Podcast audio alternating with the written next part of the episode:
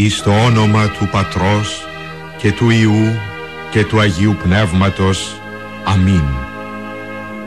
Βασιλεύ ουράνιε Παράκλητε, το πνεύμα της αληθείας, ο πανταχού παρών και τα πάντα πληρών, ο θησαυρός των αγαθών και ζωής χορηγός, ελθέ και σκήνωσον εν ημίν και καθάρισον ημάς από πάσης κυλίδος και σώσον αγαθέ τας ψυχάς ημών. Αμήν.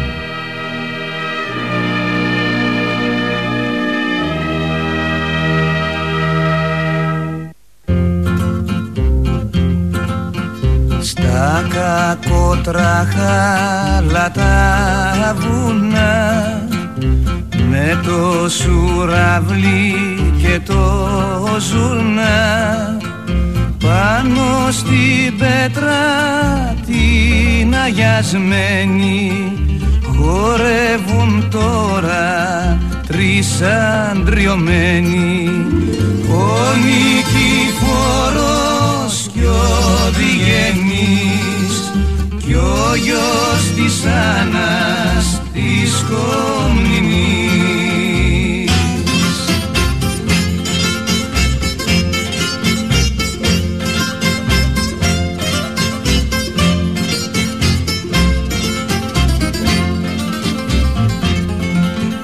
Δίκη τους είναι μια φλούδα γης, μάση Χριστέ μου τους ευλογείς για να γλιτώσουν αυτή τη φλούδα απ' το τσακάλι και την αρκούδα.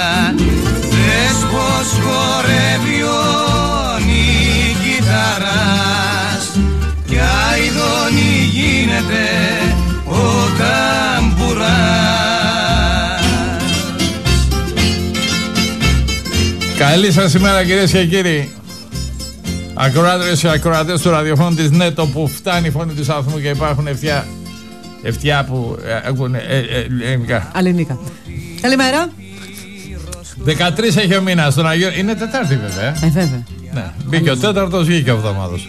Τον Αγίον ενδόξων μαρτύρων Ακυλίνης Θεοδόρου. Γεια σου Θόδωρα, χρόνια πολλά. Και τέρων Μυρίων. Πού να διαβάσω τώρα τα ονόματα Μυρίων. Τον Οσίων Αντιπάτρο Επισκόπου Βόστρων Άνης και του Υιού αυτής Ιωάννου Ιακώβου του εξαπάτης των διάβολων προσκυνήσαντος. Να εξαπάτησε ο διάβολος. Έβρεση των Ιερών Λιψάνων του Ιερομάρτυρος Νικολάου εν Καριές Λέσβου. Χρόνια πολλά σε όσες και όσοι έχουν σήμερα την εορτή τους. Χρόνια καλά σε όσες και όσοι έχουν σήμερα τα γενέθλιά τους. Σήμερα από μήνας έχει 13. Κανονικά μπαίνουμε και στον Σκυροφοριώνα μήνα. Ωραίος. Έτσι, ναι. Τελειώνουν τα πλυντήρια που ήταν η τελευταία εορτή του Θαρκυλιώνος μηνός. Τέρμα τα πλυντήρια, τώρα σιδερό. Καθαρτήρια εορτή κατά την οποία έπλαιναν το ξώανο της Αθηνάς Πολιάδος στο Φάληρο. Και μπαίνουμε στον Σκυροφοριώνα μήνα, όπου είναι πρώτη γιορτή είναι τα σκύρα ή σκυροφόρια, γυναικεία εορτή της Δήμητρας και της κόρης, συνδεδεμένη με τα θεσμοφόρια που σχετίζεται και με τη λατρεία της Αθηνάς. Ναι. Μετά έρχονται τα δαπόλια ή διπολία. Μεθαύριο. Ναι. Προς τιμήν του Διός Πολιέως με επίκεντρον τα βουφόνια, θυσία βοδιού. Ωραία. Αχ, τώρα που είπα θυσία βοδιού, το είδατε. Αν είναι πάνω από 8 μηνών το μοσχάρι, δεν θα το πληρώνετε. Μην το πληρώνετε το μοσχάρι. Αν είναι πάνω από 8 μηνών, μην το πληρώνετε για γάλακτος. Να προσέχετε. Μην νομίζετε ότι θα πάρετε μοσχάρι και παίρνετε βόδι. Πού το ξέρεις όμως. Έρχονται και εκλογές. Πού το ξέρεις. Ποτί θα γίνει το έλεγχος στην παραγωγή, στην κτηνοτροφία πάνω. Τι σφάζεις, ρε φίλε. Σφάζω ένα μοσχαράκι. Πόσο είναι το μοσχαράκι. 9 μηνών. Για βόδι θα το πουλήσεις. Γιατί γάλακτος, παίρνεις γάλακτος εσύ. Σπάνια. Σπάνια. Είναι πολύ νόστιμο. Σπανίως αγοράζει γάλακτος μοσχαράκι η Κατερίνα Παύλα Ευκαρπία Παύλα Ευτροπία Παύλα Σερέτη. Εσύ Ιωάννη Φαρμούθια Καλαμίτσι παίρνεις. Μοσχαράκι γάλακτος. Είναι εποχές και εποχές. Εγώ δεν τρώω κρέας τώρα από καιρό. Δεν ξέρω γιατί. Δεν μου τη δίδει. Σας τη δίδει. Το κρέας. Η Ραμάκαρος Παναλίδου σας τη δίδει το κρέας ή όχι, δεν σας δίδει το κρέας? Μου αρέσει το κρέας. Σε μπριζόλα δεν τη δίδει. Η Ραμάκαρος Παναλίδου, επιμελείται της μουσικής. Θεόδωρος Γολυνδούχ Γεωργόπουλος ρυθμίζει τον ήχο και στο τηλεφωνικό κέντρο. Μία και μόνη και μοναδική. Εάν καλέσετε το 210-60-09-6-04-0506, Δήμητρα Βαλεντίνη Μητσοπούλου. Και έχετε πολλούς λόγους να καλέσετε. Αχ, να σου πω, μου πάνε. Μου θυμίσαν ένα δημοτικό τραγούδι που μου άρεσε πάρα πολύ και είναι πελοποννησιακό. Το «Ξύπνα διαμάντο να πας για ξύλα». Το έχω ακούσει αυτό. Το έχουν κάνει και μαλάμα αυτό, έτσι. Γιατί στο θυμήσαν αυτό? Γιατί λέει, είναι ωραία τραγούδια. Ξύπνα διαμάντο να πας για ξύλα, δεν μπορώ μάνα, δεν μπορώ. Σύρε να φέρεις στο γιατρό. Ξύπνα μαλάμο να βάλεις πλυντήριο, ξέρω τα γράφια. Ξύπνα μαλάμο να σε παντρέψω. Όπαλα μάνα μου, όπαλα και όσα κάνει έχεις δόμουτα. Αμέσως η μαλάμο. Τι, της παντρείας κορίτσι. Τι να κάνει.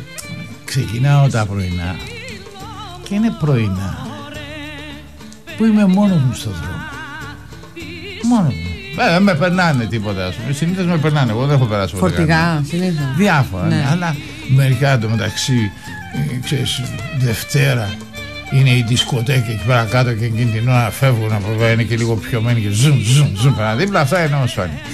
Και είναι και πρωινά που έχει πάρα πολύ κίνηση. Όπως σήμερα. Φορτηγά πάνε για τις λαϊκές. Σήμερα κάποιος αμεγάλο φορτηγό με ξερά κρεμμύδια σε τριβιτά τσουβάλια, ξέρεις αυτά τα δεξιωτά. Πήγαινε για τα καράβια όμως.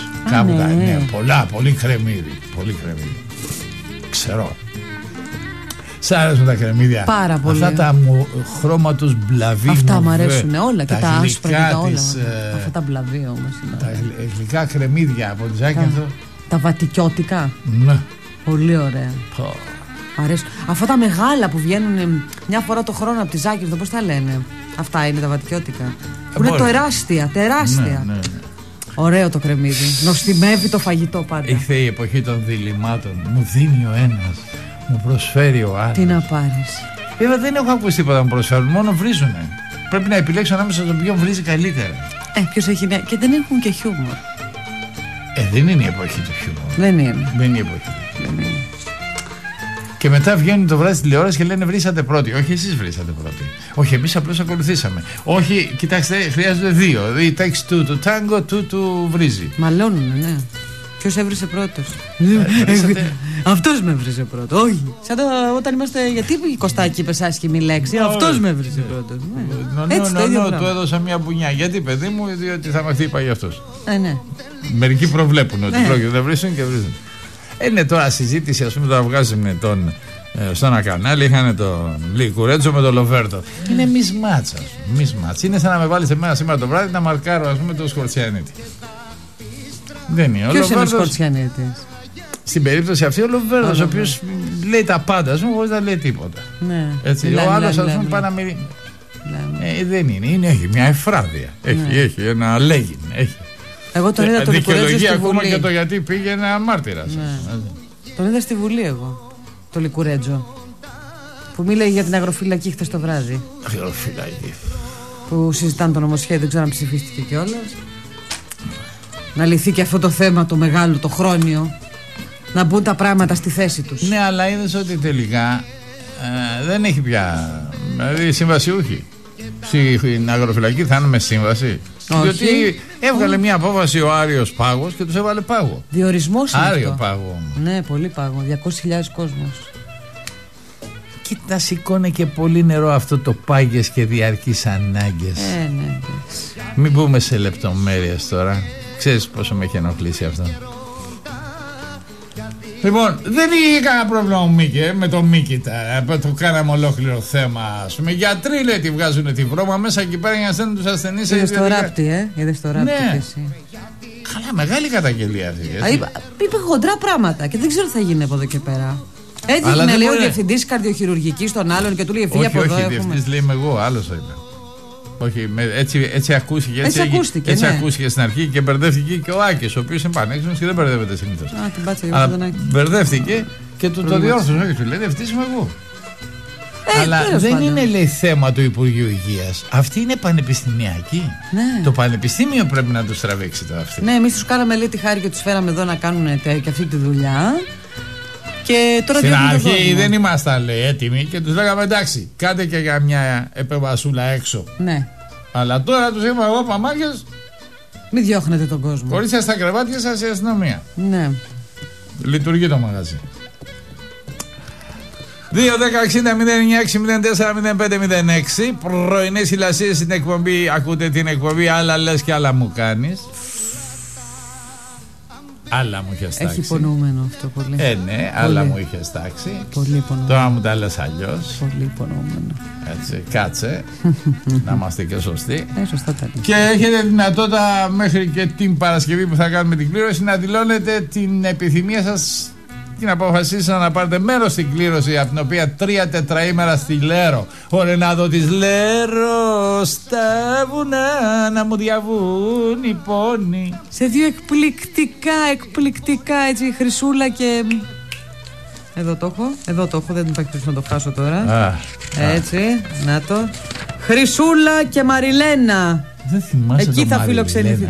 Δεν ξέρω γιατί μου το Μαριλένα το ξεχνάω. Να θυμάσαι το τραγούδι η Μαριλού και να πηγαίνεις ένα βήμα πιο πέρα. Λες, ήταν λιγαριά και δεν ήταν και Παρίσι. Η Μαριλού. Ναι. Μπράβο Μαριλού. Λοιπόν, 3 τετραήμερα. Δηλώσει συμμετοχή net κενό. Το όνομά σας, τη λέξη Λέρος και αποστολή 4160.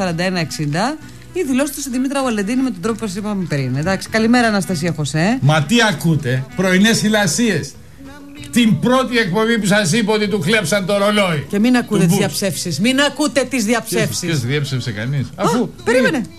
Δεν σου είχα πει χθες ότι υπάρχει και βίντεο. Με είχαν ειδοποιήσει από τις ΗΠΑ. Αλλά τι είπανε μετά. Διέψευσαν οι αμερικανικοί πρεσβείες στα Τύρανα και η αλβανική αστυνομία ότι εκλάπει το ρολόι του Αμερικανού Προέδρου στο Φούσε Κρούγε.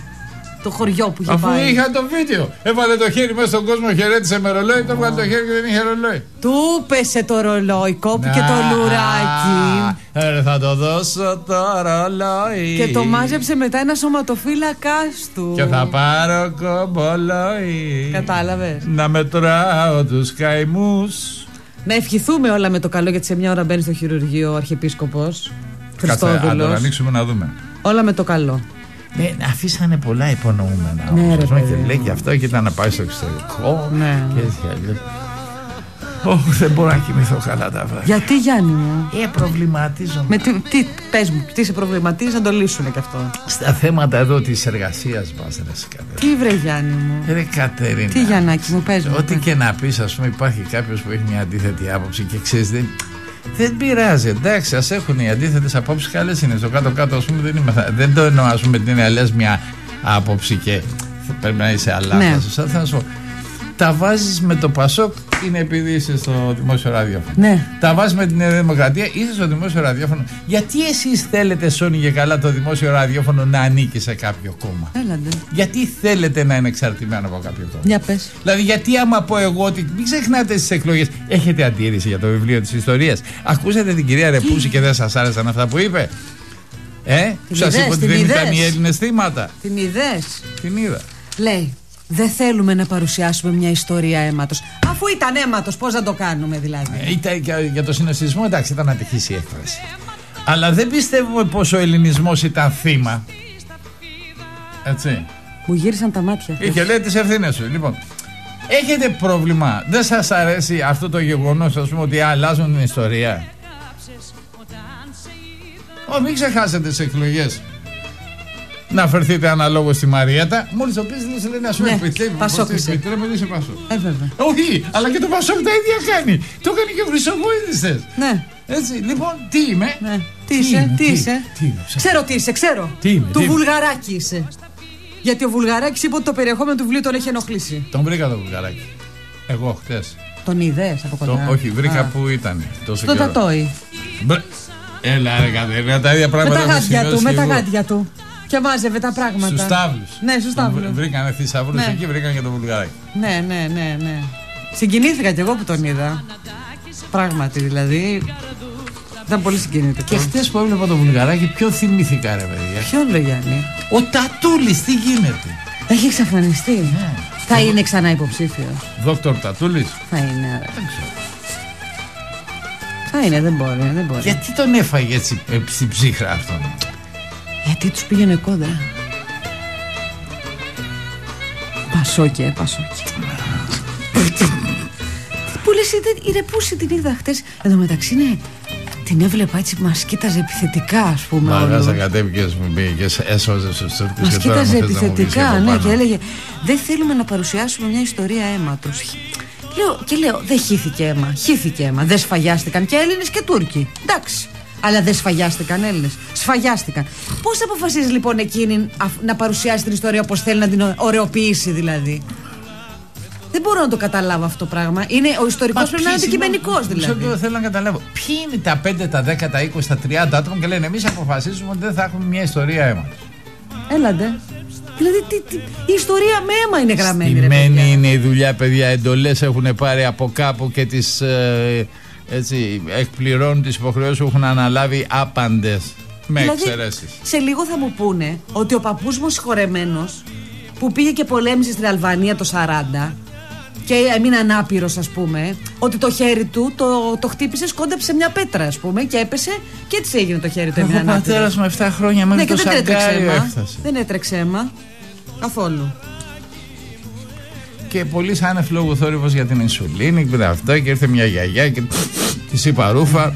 Εκεί να δεις. Ναι. Αυτός ο ίδιος που έλεγε προχτές είναι φοβερό το μηχάνημα. Εκπληκτικό. Είναι απλό στη χρήση, είναι έτσι, είναι αλλιώς. Και βγαίνει χτες. Ο ίδιος ήταν. Ο ίδιος. Και βγαίνει χτες. Κάτσε τώρα. Και μου λέει εμένα, ναι, αλλά με είναι ηλικιωμένος και έχει χαμηλή πνευματικό επίπεδο. Δεν ξέρω εγώ τι έλεγε. Και θέλει και πλήσιμο η συσκευή και μια φορά τη βδομάδα. Πώς λοιπόν βγαίνεις εσύ έγκριτος γιατρός που σε πιστεύει τόσος κόσμος και αλλάζει γνώμη σε μια βδομάδα? Εγώ το γιατρό λέω. Τον είδα. Όχι το φαρμακοποιό. Το γιατρό που σου έλεγα. Αχ, έχουμε και μία παλαιοκατάσταση με τον Παλαιοκώστα. Έλα τώρα. Τον ψάχνω πάλι μαζί με τον Αλβανό και τον άλλον. Πού είναι ο Παλαιοκώστας? Ο ΑΕΟ. Οχ, και θα υπάρχει και έλλειψη άσπρης σκόνης στην αγορά. 26 κιλά πιάσανε κάτω στο εργοστάσιο. Το πρώτο στην Ευρώπη. Είμαστε μάγκες. Που λέτε δεν υπάρχει βιομηχανία στην Ελλάδα. Μέχρι κοκαίνη φτιάχνουμε. Μέχρι χημικούς από τη Βενεζουέλα σας φέρνουν. Από τη Βενεζουέλα τον είχαν φέρει τον ειδικό. Και είχαν να παίξουν πυροσβεστική το δες. Να έχουν αποθρασινθεί τόσο πολύ που να ζητάνε και λεφτά από την Ευρωπαϊκή Ένωση για την οργάνωση της επιχείρησης. Πολύ άνετα. Γιατί, επιδότηση. Ναι, γιατί όχι. Είδες τα πυροσβεστικά απ' έξω από την ανάβησο? Πυροσβεστικό βλέπω στη γειτονιά μου. Άρχισε, ναι. Τάκ. Μπράβο. Έτσι αισθάνεσαι μια αγαλίαση. Αχρίαστο να είναι, ναι. Αισθάνεσαι μια αγαλίαση όταν τους βλέπεις. Πάμε, τους μιλάμε, τους λέμε καλημέρα, πάμε μια πορτοκαλάδα. Μπράβο, τα παιδιά. Όχι, λέει, ευχαριστώ πάρα πολύ. Ρε, πιέστε μια πορτοκαλάδα, μέσα στη ζέστη, μέσα στο κάψανο, μέσα αυτό. Τους αγαπώ πολύ τους πυροσβέστες. Πολύ. Ωραία, τραγούδα. Εγώ θα πάρω πυροσβέστη. Είναι και ωραία παιδιά περισσότερα. Γυναίκες έχουμε εμείς, μια ξανθιά. Α, γυναίκες έχετε. Άντε τι χέρι. Του έκλεψαν το ρολόι γιατί του ήταν άχρηστο. Δεν έμαθε ποτέ να το διαβάζει. Του έκλεψαν το κόσμημα και όχι το εργαλείο, λέει ο Σπύρος από το Αργοστόλι. Αμέ.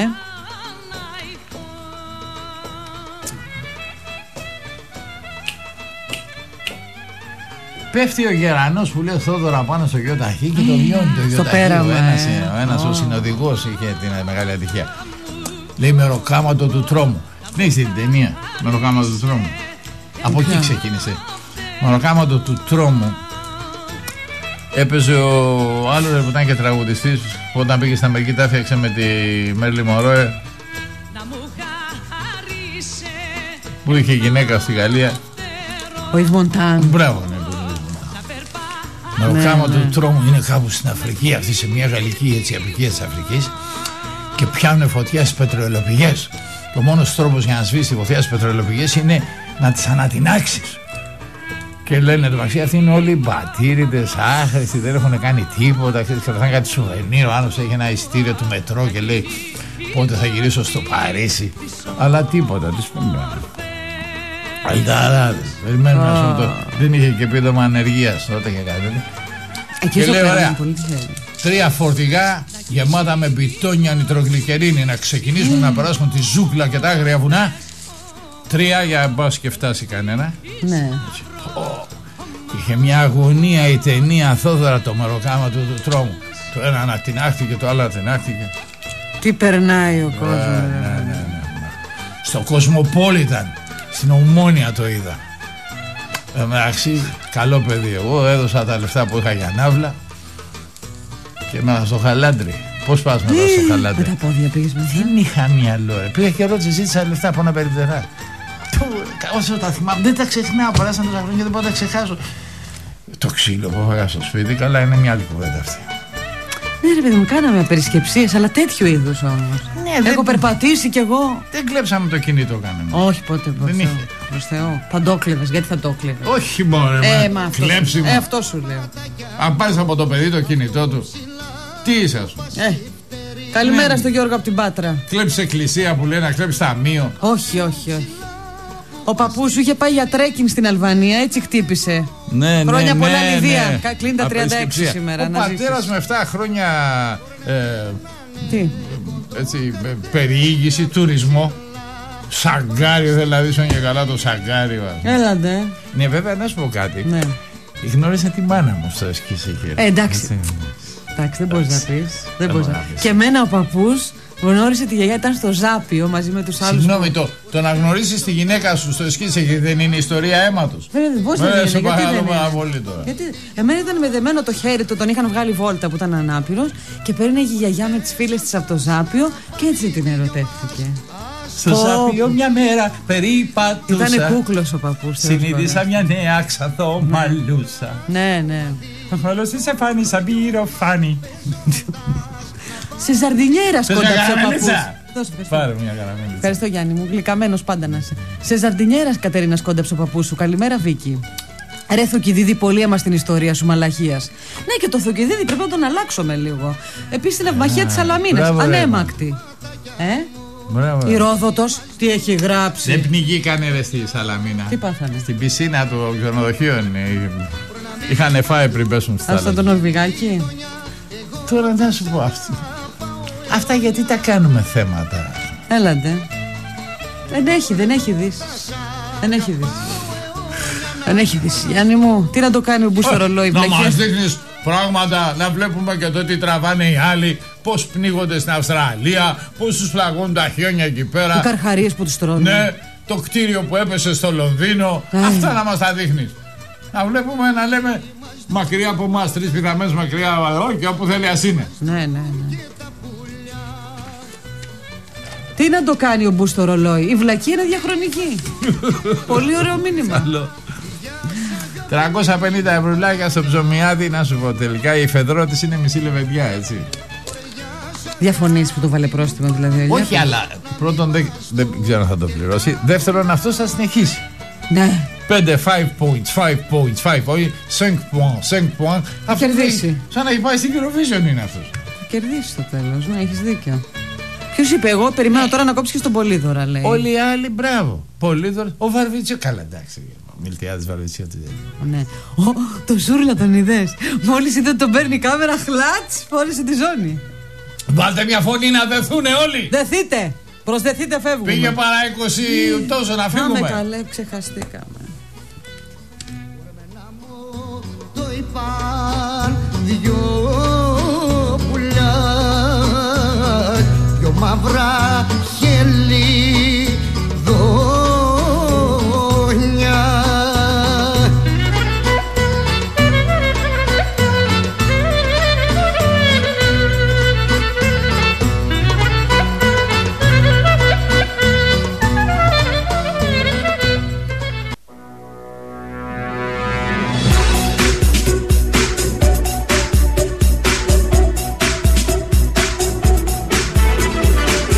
Βλέπεις νετ, ακούς νετ. Νετ 105,8. Το αγαπημένο σου της ΕΡΤ.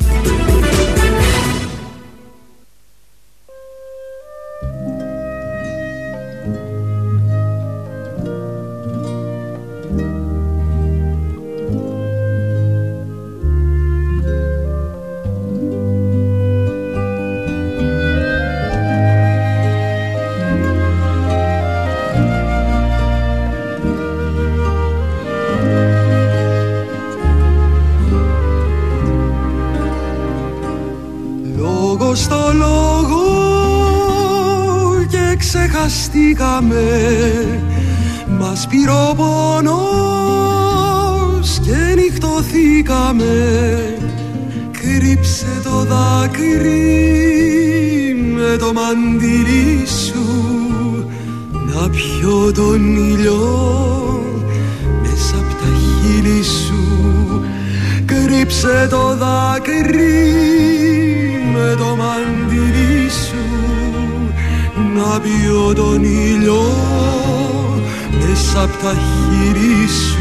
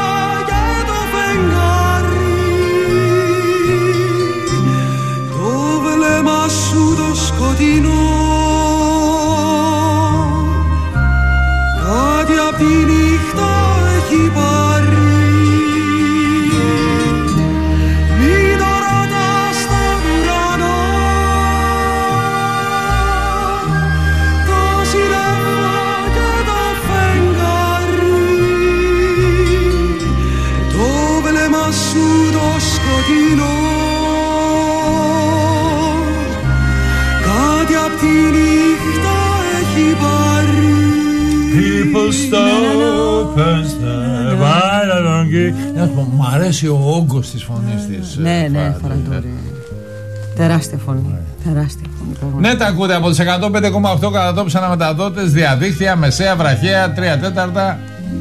Φούστα μπλούζα. Είδες καλή είδηση, ε? Ποιος? Το εφετείο της Φλωρεντίας αποφάσισε την κατάσχεση περιουσιακών στοιχείων του γερμανικού δημοσίου επί ιταλικού εδάφους. Και έτσι λέει ανοίγει ο δρόμος για το δίστομο. Είμαστε η μόνη χώρα που παραιτήθηκε των γερμανικών αποζημιώσεων. Ναι. Αγκαρίτης ο Καραμαλής είπε: είμαστε large εμείς. Ναι. Κρεμμύδια βατικιώτικα από τη Σάκη δεν γίνεται. Όχι. Έλατε. Εντάξει, άλλα τα βατικιώτικα. Ναι. Εντάξει, μην μας βάλετε. Καλημέρα στον Θόδωρο από τα Πετράλινα. Ευχαριστούν οι Θοδωρίδες για τη γιορτή και τα χρόνια πολλά. Μας έστειλες γιορτές Θόδωρα υπάρχουν πολλές φορές στο ημερολόγιο. Αλλά η γιορτή μας είναι το πρώτο ψυχοσάββατο της Μεγάλης Ταρακοστής. Γι' αυτό είσαστε κουνητοί στη γιορτή σας. Άγιοι Θόδωροι των Κολύβων, όσο για το μοσχάρι γάλακτος όταν ψωνίζουμε, πώς θα το καταλάβουμε? Άμα δεν σε έχει χορεδέψει ο καταστηματάρχης. Ναι. Θα ζητάμε ληξιαρχική πράξη γεννήσεως από το γασάπι. Καλημέρα στην κυρία Ζωγραφιά, καλημέρα στην κυρία Μαρία,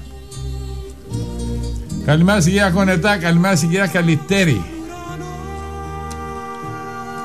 Καλημέρα στον Κώστα στη Χαλκιδική που στέλνει την καλημέρα τους όλους τους ερωτευμένους. Είναι τρελαμένος με την Έλενα. Καλά. Μ' αρέσει αυτός ο έρωτας πολύ. Υπάρχει ωραίότερο πράγμα από το να είσαι ερωτευμένο? Όχι. Γεια σου Γιάννη από Μεγαλόπολη που είσαι και πρώην πυροσβέστης. Δήλωσε και μια συμμετοχή να την πας, μήπως θες να την πας τηλέρο τετραήμερο. Ναι, Κωστή, ναι. 2-10-60-09-6-04-05-06 τετραήμερα στη Λέρο. Και ναι, και ενώ το ονομάζεις και τη λέξη Λέρος και από Μαριλένα. Και στο Χρυσούλα. Ξενοδοχεία, ωραιότατα. Έχεις πάει στα Άλυντα? Έχω πάει. Δεν έχω πάει Λέρο δυστυχώς. Έχω κάνει Πάσχα στη Λέρο. Πάρα πολύ ενδιαφέρον. Ωραία νησί. Μήπως πήρες την Κυριακάτη και ελευθεροτυπία? Όχι αυτή την Κυριακή. Παιδάκι, μα άκου να δεις τώρα. Το περιοδικό το έψιλον που έχει μέσα. Ναι. Έχει πάρα πολύ ενδιαφέροντα θέματα. Και έχει και έναν ιερωμένο ο οποίος έχει ξεκινήσει δικό του blog. Δεν το ξέρεις, χαρά. Σε βλέπω που με παρακολουθείς με ενδιαφέρον. Έχει ξεκινήσει blog το οποίο του έχουν πάρει συνέντευξη. Αυτός δηλώνει άγαμος κληρικός στον χώρο της Αρχιεπισκοπής Αθηνών και δεν, δηλαδή του στείλανε γραπτές ερωτήσεις και απέντησε γραπτός, δεν θέλει να εμφανίζεται, δεν μαρτυράει ποιος είναι. Και τι λέει το blog λέγεται κληρική αδελφοποιημένη και λέει αυτός ότι στους άγαμους κληρικούς τουλάχιστον λέει το 90% είναι ομοφυλόφιλοι. Δεν θα μπορούσε λέει χωρίς ομοφυλόφιλους να σταθεί η εκκλησία. Why? Δεν ξέρω, το διάβασα, δεν εξηγεί το γιατί δεν θα μπορούσε να σταθεί. Αλλά όπως λέμε εμείς οι μορφωμένοι εξ από ανέκαθεν και από παλιά. Ναι. Ήταν, λέει, ομοφυλόφιλοι στην εκκλησία. Έτσι λέει. Αναφέρεται, το ρωτάνε, στο blog ότι οι ομοφυλόφιλοι μεταξύ των άγαμων κληρικών και δίστα υψηλόβαθμα κλιμάκια ξεπερνούν το 90%. Ακούγεται υπερβολικό το ποσοστό. Και απαντάει αυτός: για όσους γνωρίζουν την κατάσταση από μέσα, το ποσοστό αυτό θεωρείται δεδομένο. Δεν δημιουργεί εντύπωση και δεν θεωρείται καθόλου υπερβολικό. Πρέπει όμως να έχει κανείς υπόψη του ότι για γνωστούς λόγους κανείς δεν δηλώνει ομοφυλόφιλος. Πολλοί μάλιστα προσπαθούν να εμφανιστούν ως δυναμικοί ετεροφιλόφιλοι. Ωστόσο μέσα στους κόλπους του άγαμου κλήρου δεν κρατούνται μυστικά αυτού του είδους. Ναι. Αν είναι έτσι, τότε γιατί η Εκκλησία ξυφουλγεί τόσο συχνά και με τέτοια ένταση κατά της ομοφυλοφιλίας? Περισσότερο για κοινωνικούς λόγους παρά για εκκλησιαστικούς. Έτσι η ίδια η εκκλησιαστική ηγεσία, που στην πράξη καθόλου δεν εναντιώνεται στην ομοφυλοφιλία, κυρίως για κοινωνικούς λόγους δεν τολμά να θίξει το θέμα των ομοφυλόφιλων κληρικών και μάλιστα εμφανίζεται δημόσια ως επιτιμητής ομοφυλοφιλίας. Μήπως το ίδιο δεν συμβαίνει και με τους πολιτικούς? Κράζει και τους πολιτικούς. Α, ναι. Κοίτα, για τους πολιτικούς σου έχω πει ότι υπάρχει επιστημονική μέθοδος να βρεις ποιοι από αυτούς είναι. Ποια είναι η επιστημονική μέθοδος? Πας στη Βουλή όταν είναι και οι 300 εκεί, σε ψηφοφορίες δυνατές, ας πούμε, πρώτα της Δημοκρατίας. Ναι, είναι πρώτα συμμορφής. Και φουσκώνεις μια χαρτοσακούλα. Σκάς τη σακούλα. Αχ, κάνει ο άλλος. Αχ, λες, νάτος, ένας, δύο, τρεις. Α, και το καταλαβαίνεις έτσι. Ναι. Είναι επιστημονική μέθοδος. Με τη σακούλα. Γιατί υπάρχει και η μέθοδος της άμμου, αλλά δεν μπορείς, ας πούμε, να το κάνεις στους πολιτικούς αυτό. Της άμμου. Της άμμου, ναι. Τώρα δεν μπορώ να κάθω να σου εξηγώ τώρα 7 παρά το πρωί. Δεν μπορείς να μου τα λες έτσι, να πετάς κάτι και να αλλάζεις θέμα. Τι σε απασχολεί εσένα αυτά? Τι είναι... με νοιάζει εμένα? Αυτά είναι αντρικά πράγματα. Ναι, σωστά. Για μια φορά το πολερό, αφιερωμένος στους παπάδες που είναι στο άγαμο και του μπαμπά πορτοκαλί σου μισοφόρη. Τα άγρια χόρτα. Από τα, άγρια χόρτα από τα βουνά της Ουκρανίας προσφέρουν ατέλειωτες νύχτες πάθους και σεξ χωρίς πρόβλημα. Ο Ουκρανός επιχειρηματίας έφερε στη χώρα μας φυτικό σκεύασμα, έτσι τουλάχιστον το παρουσιάζει, με την επωνυμία χωρίς πρόβλημα. Και υπόσχεται να δώσει λύση στη αισθητική της λειτουργία, ενώ το συνιστά και στις γυναίκες που θέλουν να απολαύσουν μια έντονη ερωτική πράξη. Να σου πω τώρα, υπάρχουν δηλαδή με χόρτα. Η αισθητική της λειτουργία δεν θεραπεύεται με το καλάμι? Το δένεις στο καλάμι και... Δεν ξέρω, Γιάννη μου, αλλά θα παρουσιαστεί σε ελληνο-ουκρανικό επιχειρηματικό συνέδριο στην Καβάλα. Ας πω κάτι, αυτοί, συγγνώμη τώρα, έχουν τις Ουκρανές και θέλουν και το χόρτο. Δεν πάει. Είναι υπερβολικό. Γι' αυτό το θέλουνε. Αντέχεις? Εσύ, ποιος είναι ο παρουσιαστής, σχολιαστής σε δελτίο ειδήσεων που έχει πάει στο Λάος υποψήφιος? Έβγαλες στο Γυριάδη το πρωί, ρε χαρά, και δεν το ρώτησες. Δεν είναι σχολιαστής και παρουσιαστής ο Άδωνης. Όχι, αλλά δεν τον ρώτησε, έπρεπε να τον ρωτήσεις. Είχες τέτοια επαφή και δεν τον ρώτησες. Είχες την δυνατότητα να μιλήσεις με τον Γεωργιάδη. Αυτοί είναι χριστιανοί όλοι, αυτοί, έτσι, βαθιά θρησκευόμενα άτομα του λαού. Βαθιά, βαθιά. Αν ο Θεός δεν ήταν γκέι και η ζωή ιερόδουλος, ρόδι θα τα περνάγαμε, σας λέγω. Είναι μερικές φορές η ζωή. 50 μέρες μακριά από τη μοναδική Τέλενδο. Παύλος Α, καλημέρα. Καλημέρα, Παύλο. Τι, πού είναι, δεν ξέρω, από την Τέλενδο, μακριά. Είμαι large, λέει, τι να κάνουμε, λέει ο Κώστας από τη Χαλκιδική. Όσο το γιατί λέω δεν προλαβαίνω, δουλεύω. Δουλεύει το καλοκαίρι, κατάλαβες. Λοιπόν, ας πω κάτι. Θες μου. Φωνάζουν όλοι για τα ομόλογα. Ναι. Και ξαναθυμάμαι κάτι που σκεφτόμουν τότε που πηγαίναν στα δικαστήρια τον Κοσκοτά και τον Αντρέα τον Παπανδρέου και όλους αυτούς. Τα λεφτά, παιδιά, και να χαθούνε, μπορούν να ξανακερδιθούν. Ναι. Κάποια στιγμή θα ξαναβρεις. Ωραία. Σημαντικότερο, ας πούμε, της ληστείας στα ταμεία θεωρώ το θέμα του βιβλίου της ιστορίας. Πολύ σημαντικό. Γιατί άμα το αλλάξεις, άλλαξε αυτό. Θα την ξεχάσεις μετά την ιστορία σου. Δεν μπορεί να υπάρξει επανόρθωση. Έχεις δίκιο. Εγώ συγχύστηκα πάρα πολύ χτες. Μέχρι τώρα κρατούσα και μια απόσταση από το θέμα. Αλλά χτες που την είδα να μιλάει, Τρελάθηκα, πραγματικά τρελάθηκα. Γι' αυτό σου λέω, μην την ξεχνάς τη Μαρία στις εκλογές. Επίσης ο Αβραμόπουλος είπε ότι έχει εδώ συνέντευξη εδώ, και λέει θα το κόψω το τσιγάρο παντού. Θα απαγορεύσω το τσιγάρο, θα προβώ σε γενική απαγόρευση του καπνίσματος. Θυμηθείτε τον γι' αυτόν στις εκλογές. Εσείς που καπνίζετε. Κουνήθηκαν στη Λέσβο. Κάτσε μισό λεπτό, δεν πρέπει να αντιδράσω. Ούτως ή άλλως, τι άλλο κριτήριο έχω. Αφού ότι μου λένε δεν το κάνουν. Δεν έχεις άλλο, αφού ότι τους λένε θα κάνουνε. Μπέση πάλι λένε και αυτοί. Τι εντάξει, τι. Εγώ γιατί ας πούμε να μην έχω τα δικά μου και να κρίνω με το δικό μου μέτρο και το δικό μου σταθμό. Με το δικό σου πάντα να κρίνεις. Με το δικό σου να κρίνεις. Πες καλημέρα στη Λέσβο στον κόσμο που κουνήθηκε χτες το απόγευμα. Κουνηθήκατε στη Λέσβο. Βέβαια. 4,9 έκανε. Εντάξει. Και είχε μετά με τα σεισμούλιδες, αλλά είναι όλα μια χαρά. Μην μια χαρά, μια χαρά. Ναι. Έχουμε φροντίσει να μην πάθετε τίποτα. Δηλαδή πρέπει να υποδεχτείτε τον κόσμο που θα έχει διακοπές τώρα.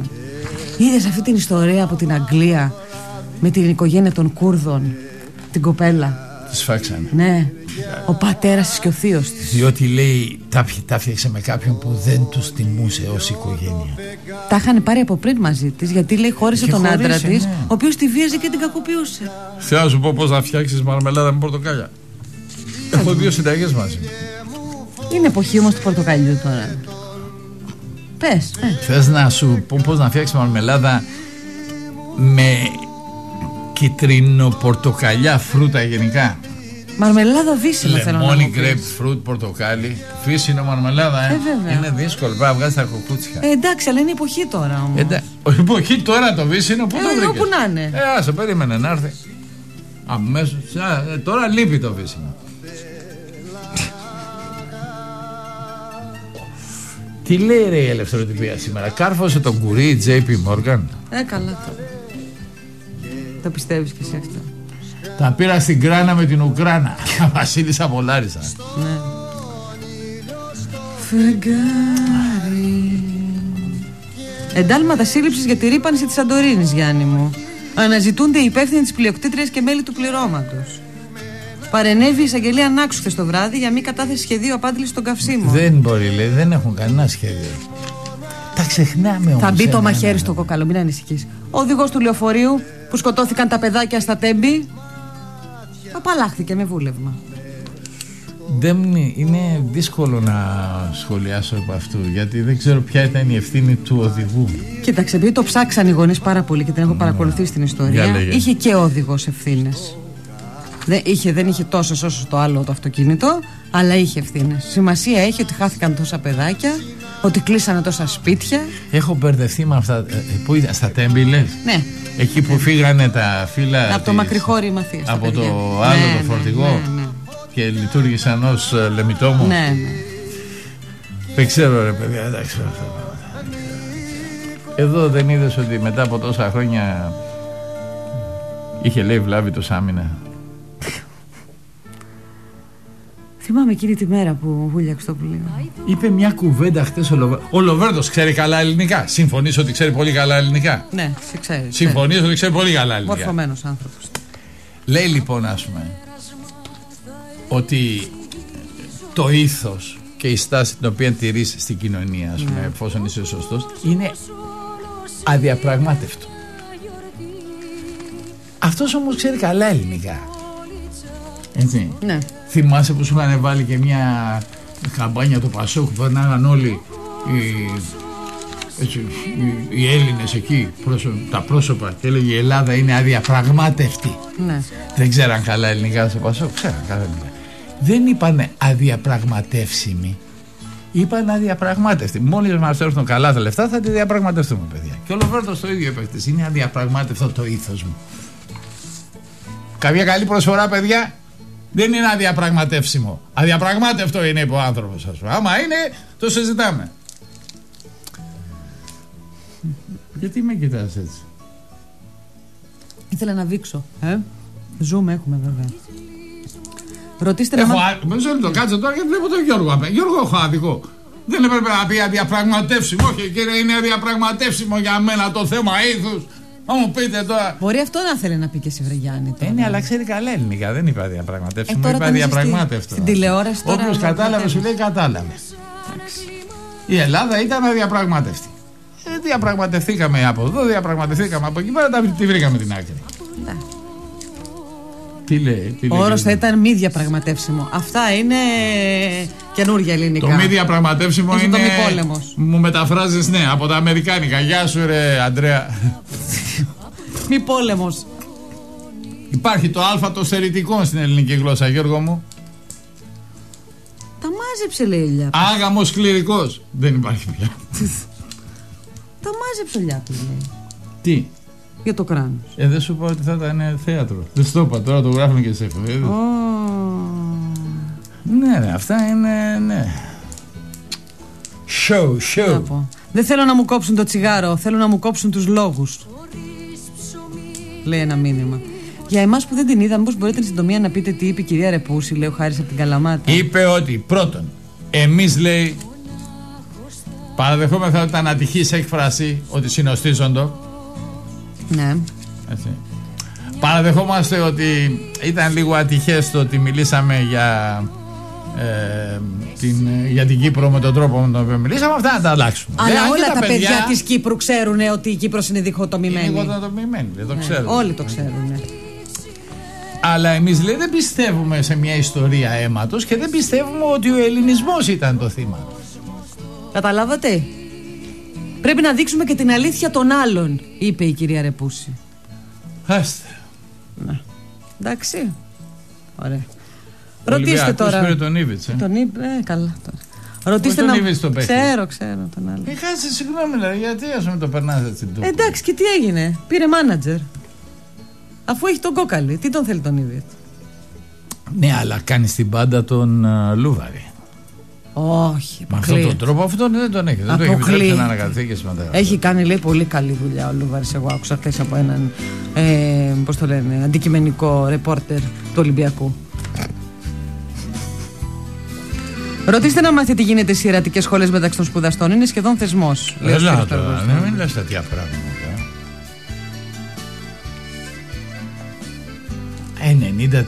90%.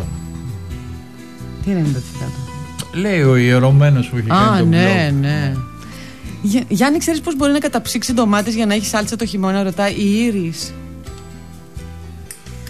Για κατάψυξη δεν ξέρω. Να ρωτήσουμε τον Βασίλη τον Τσιάρα, ο οποίος έλεγε χθες από εκεί θα το πήρε. Άκουσα το μήνυμα του Βασίλη τον Τσιάρα στο Βόλο που λέει θα τις βάλω στην κατάψυξη για να τις τρώω μεθαύριο. Όχι. Εμείς φτιάχνουμε. Τις βάζουμε στο μπουκάλι. Ναι. Τις περνάς από το πώς το λένε, που τις κάνει κομματάκι. Το μούλτι, ναι. Πώς το είπαμε? Μούλτι. Όλα τα έχεις στο σπίτι πια. Τι άλλο θέλεις? Άμα δεν έχεις μούλτι στο σπίτι, τι έχεις τώρα κι εσύ? Ποιος είμαι? Ρωτάω συνεχώς. Πώς βρέθηκα εδώ και πού πάω? Πού ζω ρε παιδιά? Τους ρωτάω. Κι γνώριμες φάρες, τις ίδιες φανφάρες. Zoom, zoom, zoom, zoom, zoom, zoom, zoom, zoom. Είσαι Έλλην, μου απαντούν, να το καυχέσαι. Και να μη στενεχωριέσαι που η Ελλάδα 7 ημέρες τη βδομάδα σε πληγώνει όπου κι αν πας. Zoom, zoom, zoom, zoom, zoom, zoom, zoom, zoom, zoom, zoom, zoom.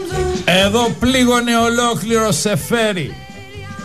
Ξύστηνε να βγει αστέρι, να κερδίσεις πουλα την για να αποκτήσεις εξουσία εγκαταρρυπάσεις. Είναι, υπάρχουν ακόμα κομμάτια που είναι αδιαπραγμάτευτα.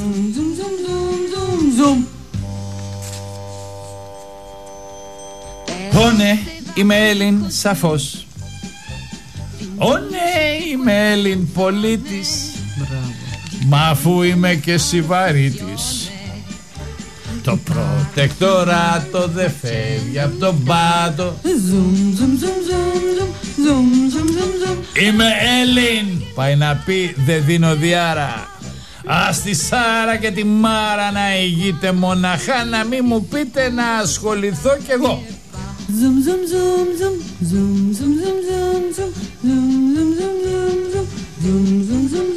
Έλλην πάει να πει εγώ απλώς ψηφίζω.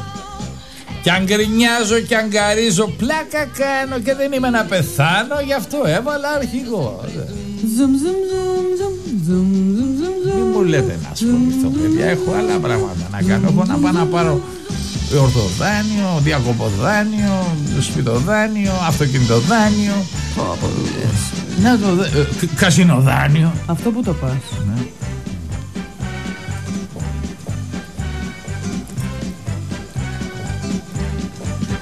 Είμαι Έλλην, πάει να πει, μη με ενοχλείτε. Τι χρωστάω να μου πείτε, να τα σκάσω και να πάω να ξεσκάσω με ένα τσιφτετέλι άργο.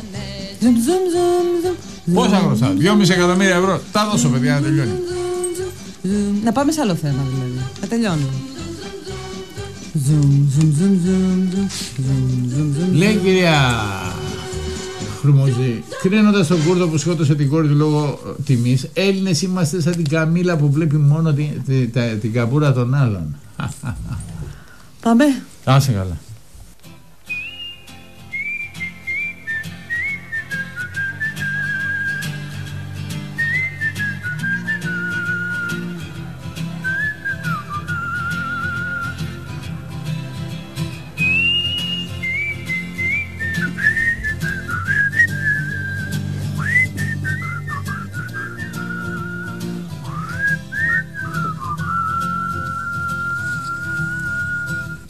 Ξεχάστηκα.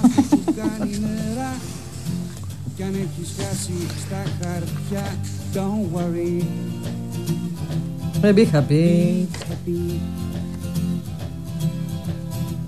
Άμα σε πιάσουνε με κάνα ψήλο και σε λυσάξουνε στο ψήλο, don't worry. Ναι, τα ακούτε.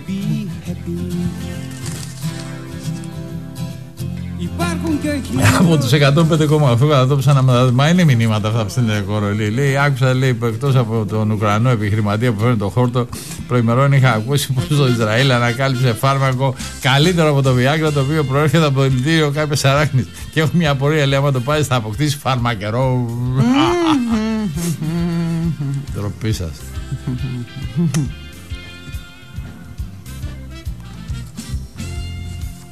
Αλλά έχει στείλει μήνυμα ο Τσιάρας, αλλά δεν μας εξηγεί πως γίνονται οι ντομάτες. Α, ναι.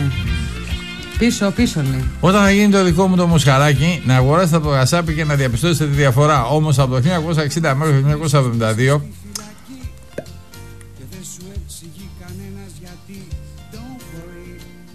Ναι. Δεν το βγάζω αυτό. Α, που ταξίδευα στους ωκεανούς είχα 3 ναυάγια. Και μερικοί εκ των ναυτικών δημιουργούσαν προβλήματα επειδή ο μάγειρας όταν έβαζε τη σάλτσα στο κρέας έπεφτε και στις πατάτες τις τηγανιτές και δημιουργούσαν εξεγέρσεις. Άκου να δεις λόγους εξεγέρσεις. Ενώ η τράπεζα του πλοίου ήταν γεμάτη από πλούσια αγαθά. Εκεί με αγάπησαν και αγάπησα τον Κώστα τον Λάτση, τον Νίκο και τον Βαρδί, Βαρδινογιάννη και πολλούς άλλους. Καλά, είχες κάνει και με τον Κυριακού σε καράβι και σας είχαν πιάσει στο Σουέζ τότε που το κλείσανε. Αναγκάστηκα να πάρω, λέει, το καφενεδάκι στον Πειραιά, αλλά εκεί έπαθα το πιο μεγαλύτερο ναυάγιο από το σοσιαλιστικό τσουνάμι του Πασόκ. Λοιπόν, ντομάτες. Ποια κυρία ρώτησε για τις ντομάτες? Δεν θυμούμαι. Ήρης, ναι, Ήρης. Λοιπόν, ακούσε κυρία Ήρης. Τις ντομάτες τις πλένω, λέω, ο Βασίλης Δοσιάρος που τις φτιάχνει, και τις βάζω στον καταψύχτη. Όταν χρειαστώ τις βγάζω, τις ξεπλένω κάτω από την βρύση και έτσι βγαίνει η φλούδα τους. Λοιπόν, να σου πω κάτι. Πες μου τι θες. Είναι να περάσει αυτή η τροπολογία που λέει ότι να μην κατεδαφίζονται αυθαίρετα μέσα στα δάση από τη στιγμή που δεν υπάρχουν δασικοί χάρτες. Ναι. Σου εξήγησα ότι από αυτού υπάρχουν πάρα πολλές αποφάσεις των διοικητικών πρωτοδικείων και του Συμβουλίου της Επικρατείας για τον απλούστατο λόγο ότι έρχεται το δασαρχείο και λέει έχτισε στο δάσος. Έτσι. Ναι. Του λένε λοιπόν, φέρε μας ένα χαρτί ότι είναι δάσος. Ναι. Γιατί πάει ο ιδιοκτήτης καμιά φορά και λέει δάσος είναι, ωραία, δω με ένα χαρτί ότι είναι δάσος, να πάω στην εφορία, ναι, και να τύχω στην κληρονομιά ή στη μεταβίβαση, ναι, εάν είναι ιδιωτικό το δάσος, καλύτερη μεταχείριση, διότι αφού είναι δάσος δεν μπορώ να το κάνω τίποτα. Ναι. Λέει, α, δεν μπορώ να σου δώσω χαρτί ότι είναι δάσος, γιατί δεν έχω προχωρήσει σε χαρακτηρισμό. Ναι. και τα διοικητικά πρωτοδικεία αλλά και τα άλλα διοικητικά δικαστήρια βγάζουν μια αποφάσεις κατά συρροή και λένε, ας πούμε, κοίτα, αφού δεν μπορεί να φέρεις ένα χαρτί και να λες ότι είναι δάσος και να το υποστηρίξεις εσύ που είσαι η αρμοδία αρχή, δεν μπορώ να σου πω, του πω εγώ του αλλού ότι σώνει και καλά είναι στο δάσος. Κοίτα να περάσεις σαν τροπολογία και είναι να περάσει. Αλλά έρχεται τώρα αφενός με το τεχνικό επιμελητήριο, καλά, αυτοί έχουν τους λόγους τους. Αυτοί έχουν τους λόγους τους. Άλλοι όμως είναι οικονομικοί λόγοι, αλλά και ο δικηγορικός σύλλογος, ο οποίος συνήθως είναι μέλη του αυτοί που παίρνουν την υπόθεση και την πάνε στο διοικητικό πρωτοδικείο ή στο δάσος. Και λένε είναι ντροπή, λέει, να γίνει αυτό το πράγμα, καταδαφίστε τα. Σε ποιο δάσος, ρε φίλε, δώσε ένα χαρτί στον άλλον ότι είναι δάσος, εν διάφορη περιπτώσει. Πολύ μπερδεμένα πράγματα. Πολύ μπερδεμένα πράγματα, διότι όλοι είναι στο θέατρο, όλοι παίζουν θέατρο. Έτσι. Για πήγαινε και βρες τους συμβολιογράφους που κατά κόρο να σου κάνουν έτσι, αυτά τα συμβόλαια και το δάσος. Λέει, εγώ δεν το ψάξα, λέει. Αγρόκτημα το πέρασα. Έτσι, για πήγαινε και ρώτησέ τους, ας πούμε, πώς κάνουν μεταβιβάσεις σε ακίνητα τα οποία είναι σε περιοχές στις οποίες λίγο πολύ όλοι ξέρουμε ότι είναι δασικές. Για πηγαίνετε εσείς οι προστάτες, ας πούμε, του δικαίου. Και παίρνεις, ας πούμε, τον σύλλογο και λες, παιδιά, τι κάνατε, τι συμβόλαιο είναι αυτό, και λέει, εμείς δεν έχουμε.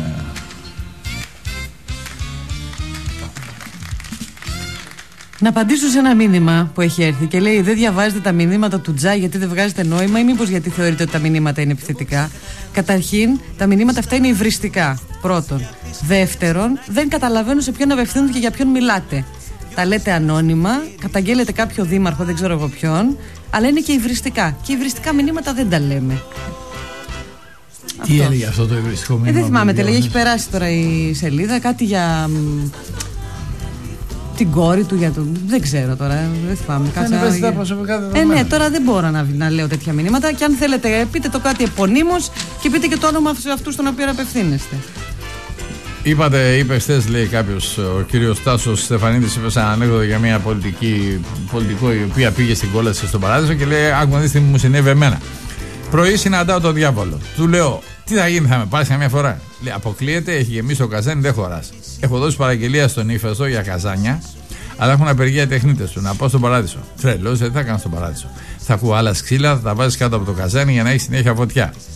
Είσαι με τα καλά σου, 200 χρόνια δούλευα και παίρνω 444 και 50 ευρώ και 56 λεπτά σύνταξη. Δεν θέλω άλλο να δουλέψω γιατί κάνουν απεργία, περιμένουν να λυθεί το ασφαλιστικό. Θα λυθεί, ρε παιδί μου. Κάνει υπομονή. Ένα μήνυμα λέει: μπράβο στο Λαζόπουλο, χθες απλά τέλειος. Δεν ξέρω, δεν είδα. Τον είδα. Εγώ καλός ήταν χθες. Βρε Γιάννη, και εμείς που έχουμε στο μάχη, ξέρεις τι πρόβλημα έχουμε, ειδικά το πρωί με τον καπνό. Άσε προχθές που σε ένα εστιατόριο κάπνιζαν πουρα, λέει ο Κώστας. Καλά, αυτοί που καπνίζουν τα πουρα. Απίστευτοι τύποι. Ποιος κάπνιζε πουρα? Κάπου σε ένα εστιατόριο. Όταν τους βλέπω και στο αυτοκίνητο με το πουρο, ας πούμε. Απαγορεύεται στο αυτοκίνητο να μιλάς στο κινητό. Ναι. Αυτό το προβλέπει ο κώδικας. Ναι. Επιτρέπεται να τρως το σάντουιτς με τα δύο χέρια. Πόσο κόσμο έχω δει να κρατάει ένα σάντουιτς, ας πούμε, με τα δύο χέρια και να τρώει? Γιατί να καπνίζεις και το κάπνισμα σε αποσπά. Απ' την οδήγηση σε αποσπά. Βάλε τώρα. Το κάπνισμα είναι ένα τσιγάρο. Υπάρχει ένα κίνδυνο. Δηλαδή, ναι.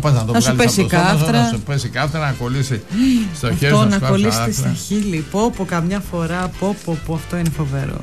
Αντισταθείτε στην ιστορική λοβοτομή, θα έλεγε και ο Κατσαρός, λέει ο Μαλαχίας. Για τα δασικά να ζητούν χαρακτηρισμό με βάση το ενιαίο της περιοχής, λέει ο Σπύρος από το Αργοστόλι. Ναι.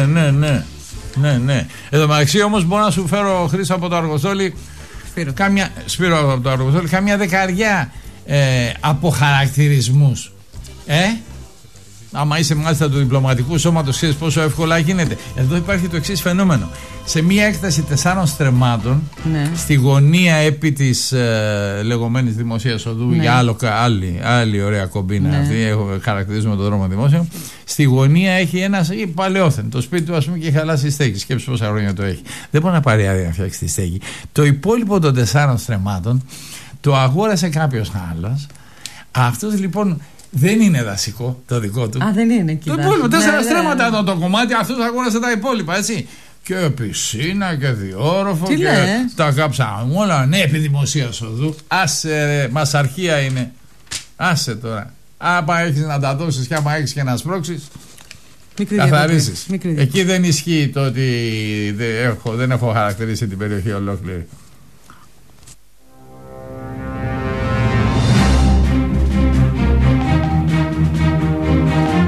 «24 ώρες το 24ωρο στο δίκτυο της ενημέρωσης». ΝΕΤ από τους 105,8 και τους 91,6 στα FM.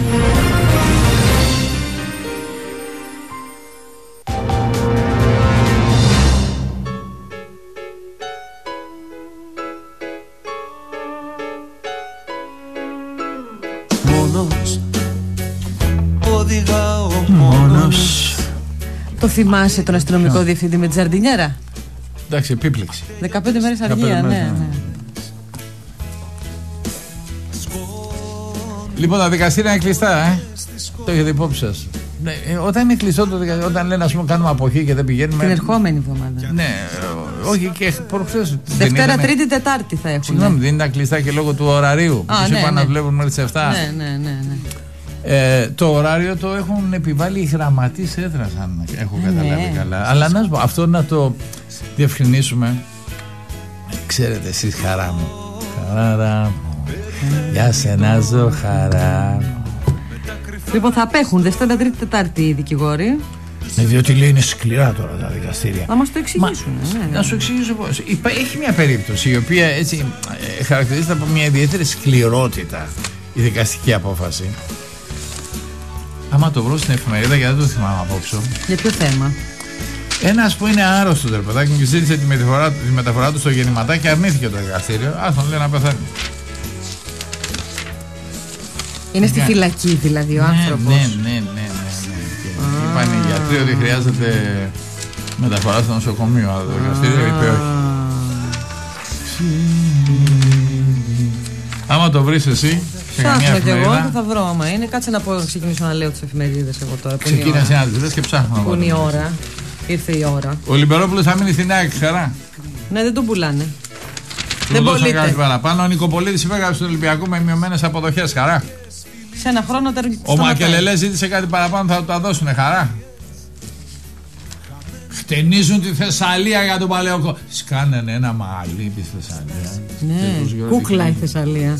Το Βήμα. Ανοίγματα προς τα δεξιά. Η κυβέρνηση ξαναγράφει την ιστορία. Με εντολή του Πρωθυπουργού, Υπουργός Παιδείας αλλάζει ριζικά το επίμαχο βιβλίο. Άσε το παραμύθι από την Κυριακή το γράφει. Δεν υπάρχει περίπτωση να αλλάξει τίποτα. Υπό τον φόβο του πολιτικού κόστους και των διαρροών εθνικιστών ψηφοφόρων, η κυβέρνηση ανέκρουσε Πρίμναντ. Όπα, εθνικιστές οι ψηφοφόροι. Βέβαια, ναι. Μπράβο, ρε, και ξαναγράφει την ιστορία. Με εντολή του Πρωθυπουργού Κώστα Καραμανλή αλλάζει ριζικά το επίμαχο βιβλίο. Μπράβο, ρε. Λοιπόν, ο Αλ Γκορ από το Πατριαρχείο στο Μέγαρο. Σήμερα δίνει διάλεξη στο Μέγαρο Μουσικής. Έγινε οικολόγος.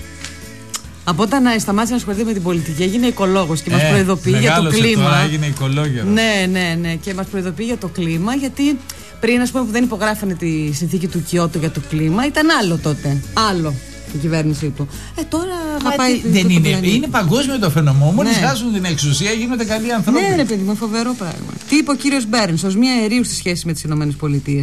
Η Ουάσιγκτον και το απεσταλμένο της απαιτεί μονοπόλιο για το αζέρικο αέριο στον αγωγό της μέσω Τουρκίας. Βγήκε εντωμεταξύ χτες ο Κοστούνιτσας το βράδυ και είπε ο Κοστούνιτσας στους Ρώσους: εμείς μαζί σας, ό,τι χρειαστείτε, και άμα θέλετε, περάστε και από το έδαφος μας και κάντε και αγωγούς. Και ό,τι θέλετε, τζάμπα. Κατάλαβες ο Κοστούνιτσας? Πού να έχω εγώ τους Ρώσους? Σερβία.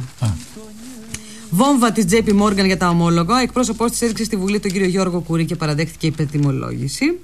Τα πρώην ανάκτορα αλλάζουν όψη. Επιχείρηση καταγραφής των αντικειμένων του Τατοίου.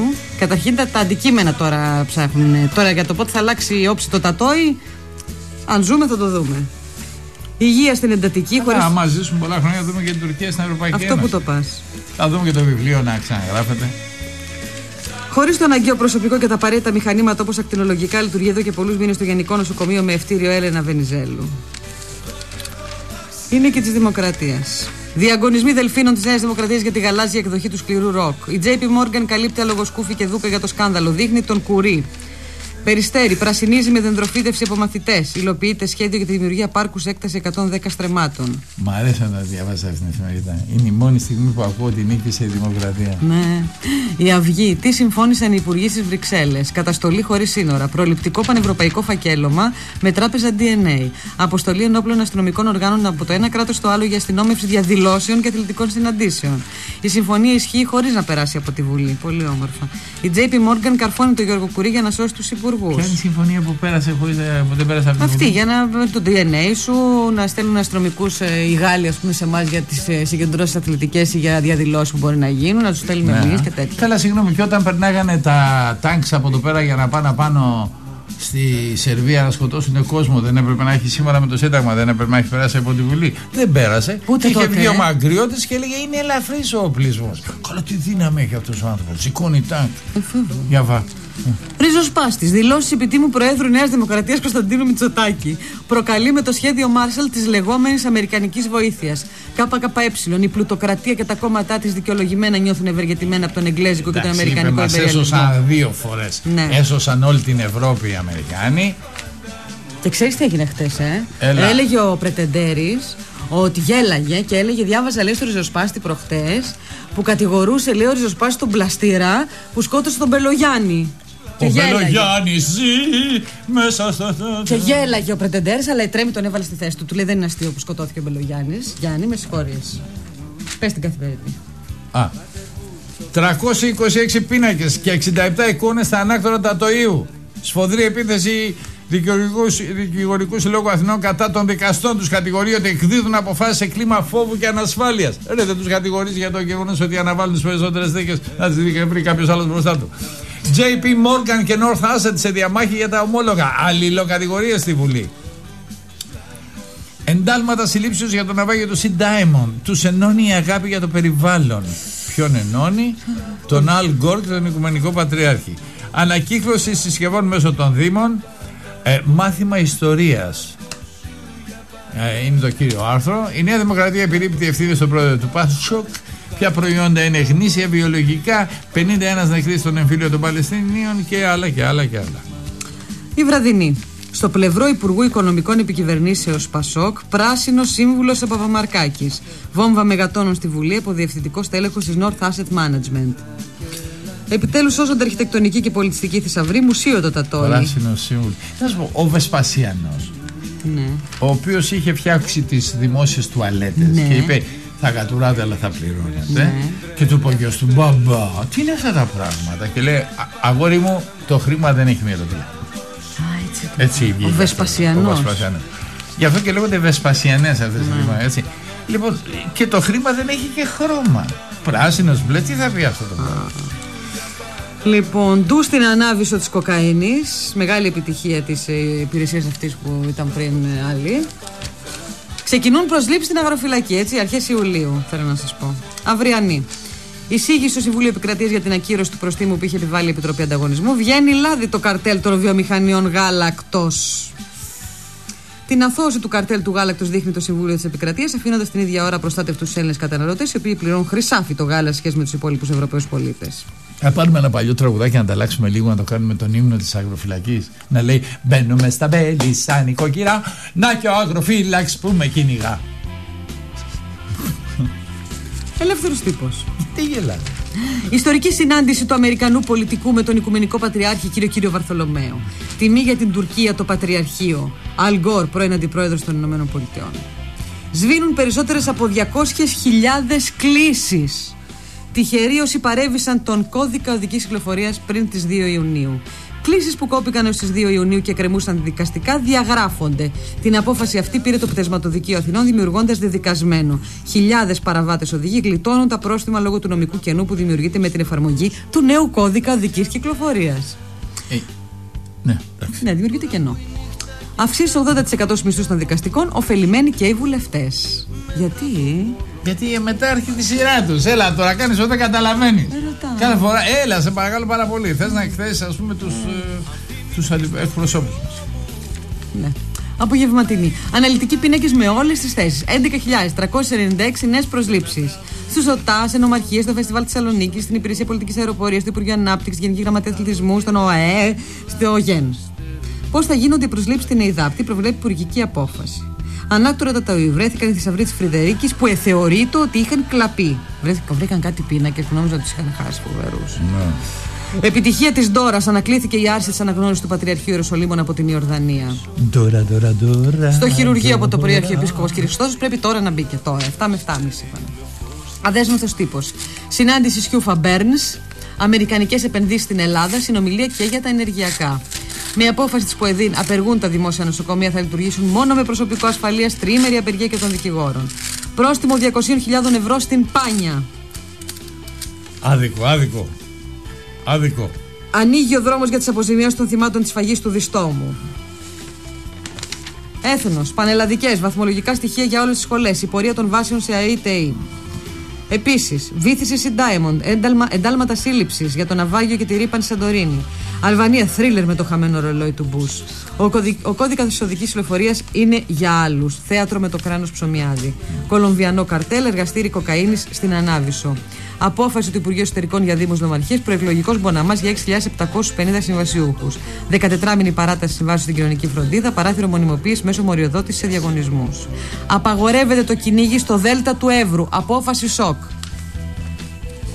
Τα νέα. Κατάθεση φωτιά για το παρασκήνιο του ομολόγου. Θύελα για κουρί προκαλεί η JP Morgan.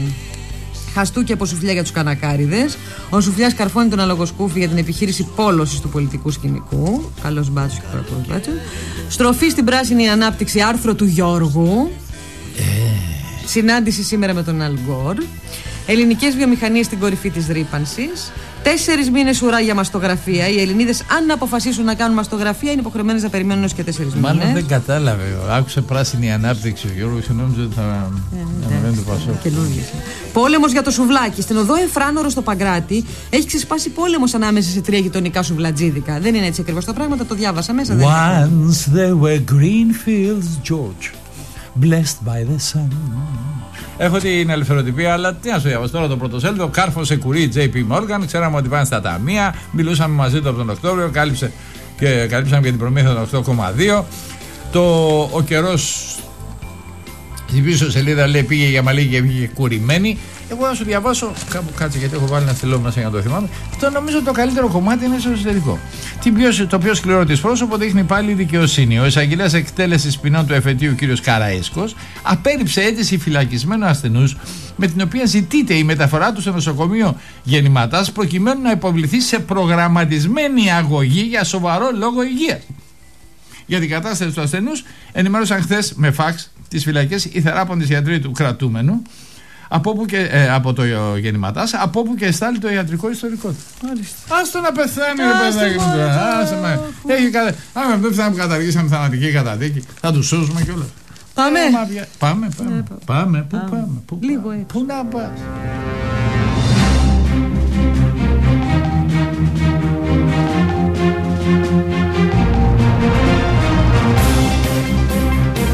ΝΕΤ 105,8. Στο δίκτυο της ενημέρωσης.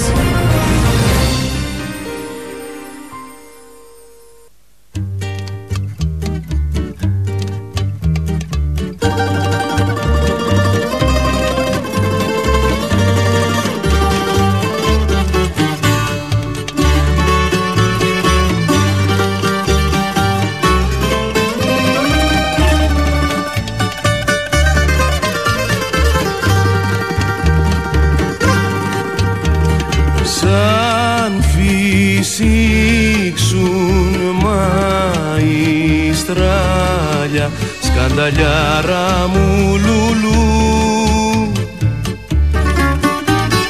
θα σου κάνω ταξιδάκια πέρα στη Χονολούλου.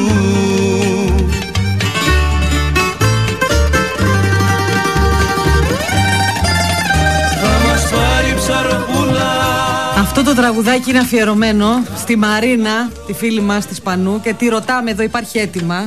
Πότε θα ρίξει ο θείος σου το καράβι να πηγαίνουμε 4-4,5 ώρες στην Ικαρία? Όχι εγώ δηλαδή, οι άλλοι που κάνουν το αίτημα. Άντε, από εβδομάδα σε εβδομάδα το πάτε. Καλοκαίρι μπήκε.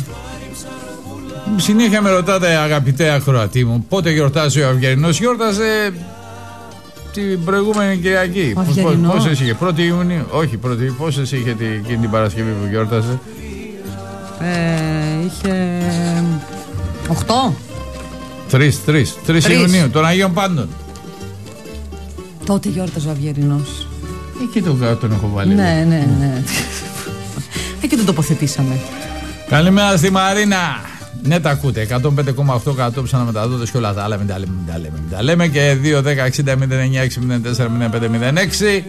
ή με SMS. Νετ και ενώ το μήνυμά σας και αποστολή 4160 και γράψτε και Λέρος. Γράψτε και Λέρος να δηλώσετε τη συμμετοχή. Τετραήμερα στη Λέρο. Τρία τετραήμερα. Παναγιώτης Δημόπουλος λέει: προσφορά του Ιδρύματος Νιάρχου για τη νέα λυρική σκηνή και τη νέα ελληνική βιβλιοθήκη είναι άξια κάθε πένου.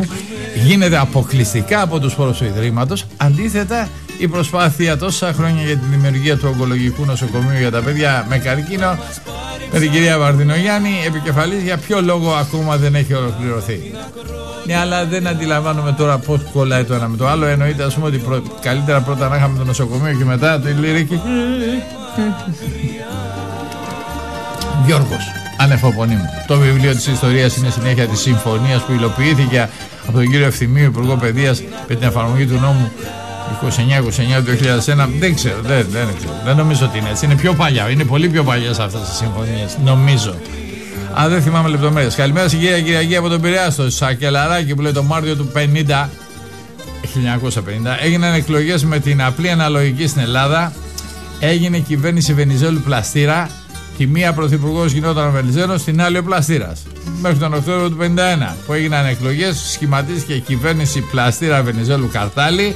Ο Πλαστήρας, βλέποντας την ακυβερνησία στην Ελλάδα, έκανε εκλογές το 1952 και ξέροντας ότι θα τις χάσει με το πλειοψηφικό σύστημα που ισχύει μέχρι σήμερα. Δεν είναι το ακριβώς.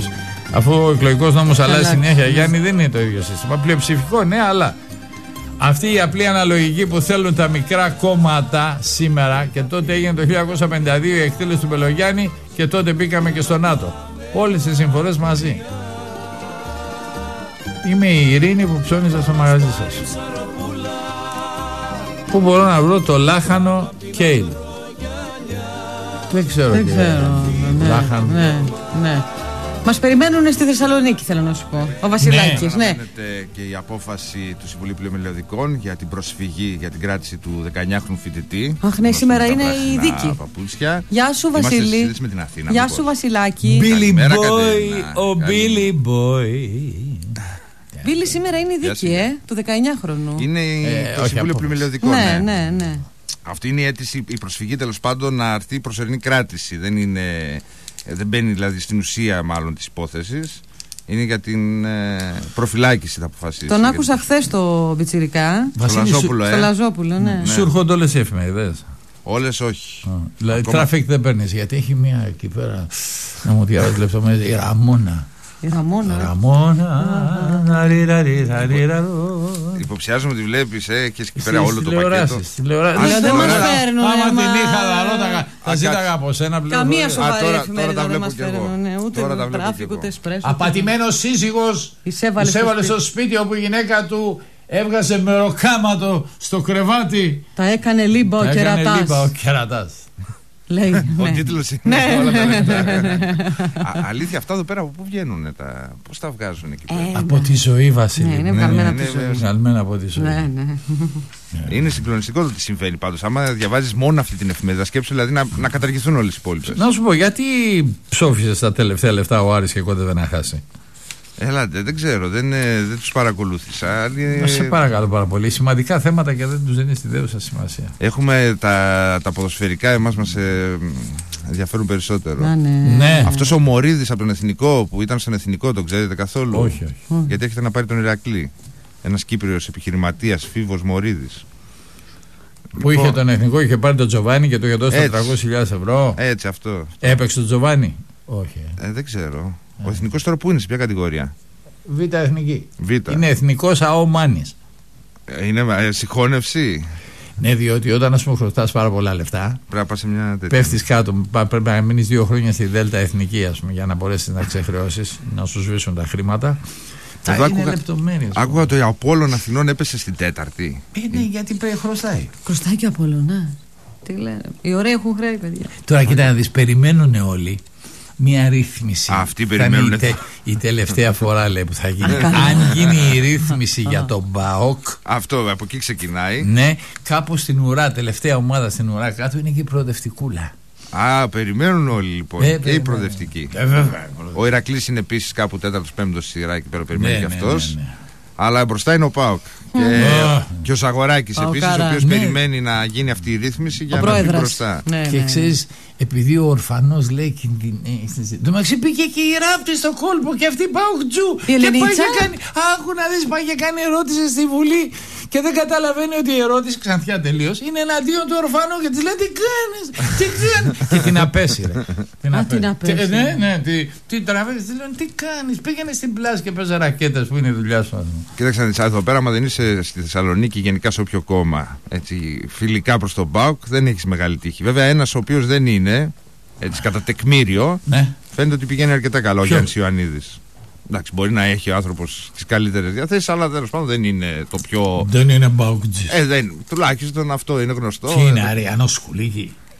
Εκεί έπεσε όλα τα χρόνια, εκεί ήταν προπονητής. Τι θα είναι. Δεν ξέρω. Φαντάζομαι δηλαδή. Ψήλους έχετε. Τι ψήλους. Συγγνώμη, ρε παιδιά, ο Ρετζιάς σε ποια ομάδα ήταν? Ο Ρετζιάς δεν ήταν πάνω. Πάνω ήτανε. Ο Ρετζιάς ήταν στον ΠΑΟΚ. Στον ΠΑΟΚ. Πριν όμως ήταν κάτω. Αυτόν δεν είχε ο Ιωαννίδης τρίτη αλλαγή και έφερνε κάτι. Ηλικιωμένος Σέρβος. Πού πότε τώρα αυτά? Τότε που ζούσαμε, τότε που ζούσαμε.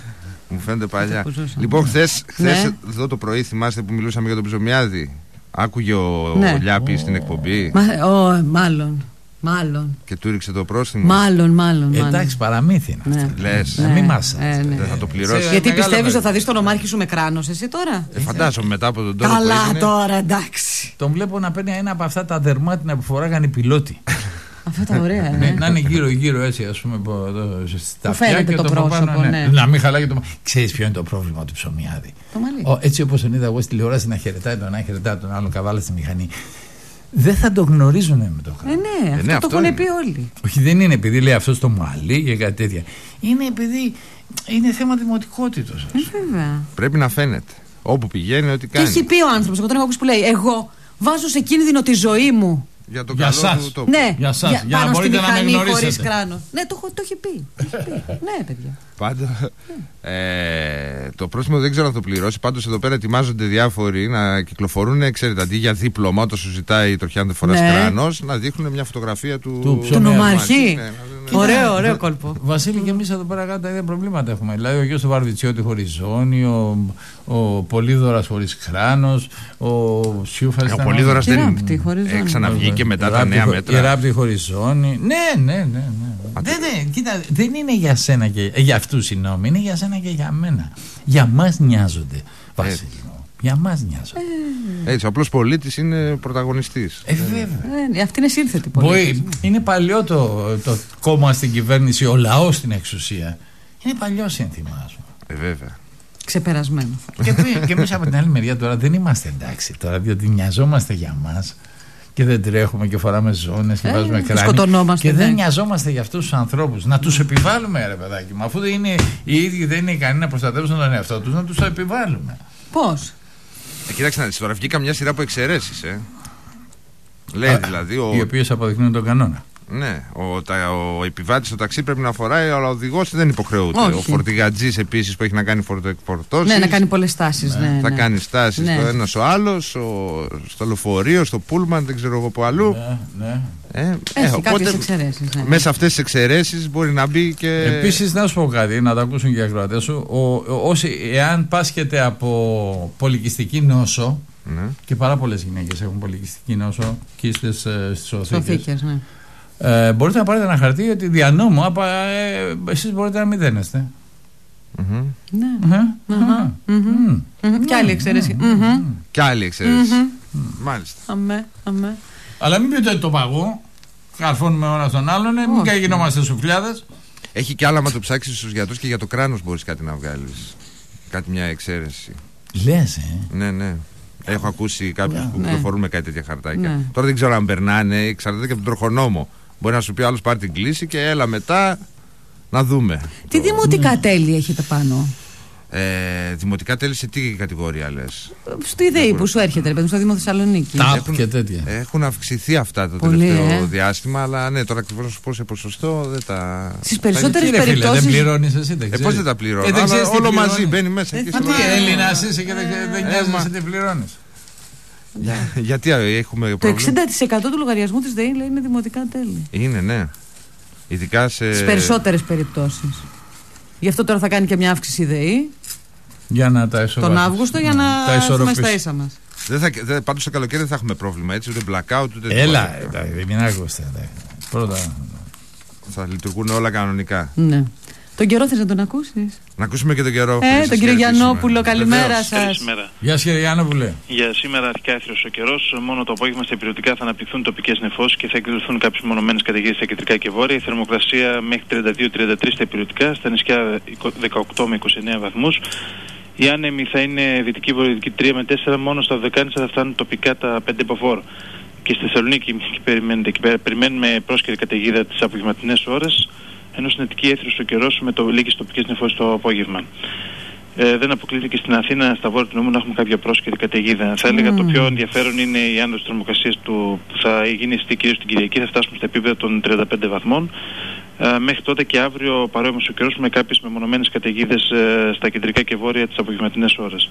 Αυτό που παρατηρείτε το μεσημέρι χθες, για παράδειγμα, είχε μία κουφόβραση φοβερή. Αυτό γιατί γίνεται? Χθες είχαμε και ασθενείς ανέμους, ανεβαίνει και η θερμοκρασία, αυτό, ήταν υψηλή η υγρασία. Ναι. Για τις 23 του μηνός δεν μάθαμε τίποτα. Όχι, ακόμα νωρίς, το ψάχνουμε πάντως. 10 μέρες. Να είστε καλά, κύριε Γιάννου. Καλημέρα, καλημέρα. Εντάξει, Βασιλάκη, ικανοποιητικές? Πολύ. Ωραία. Απλά σήμερα μην βρέξεις τώρα, όπως είπε, καταιγίδα το απόγευμα. Γιατί το βράδυ έχουμε συναυλίες, έχουμε διάφορες εκδηλώσεις. Η Μίλβα που λέγαμε. Α, η Μίλβα σήμερα είναι. Η Πλασίμπο δεν τους απασχολεί γιατί αλλάξανε χώρο, πήγανε σε κλειστό.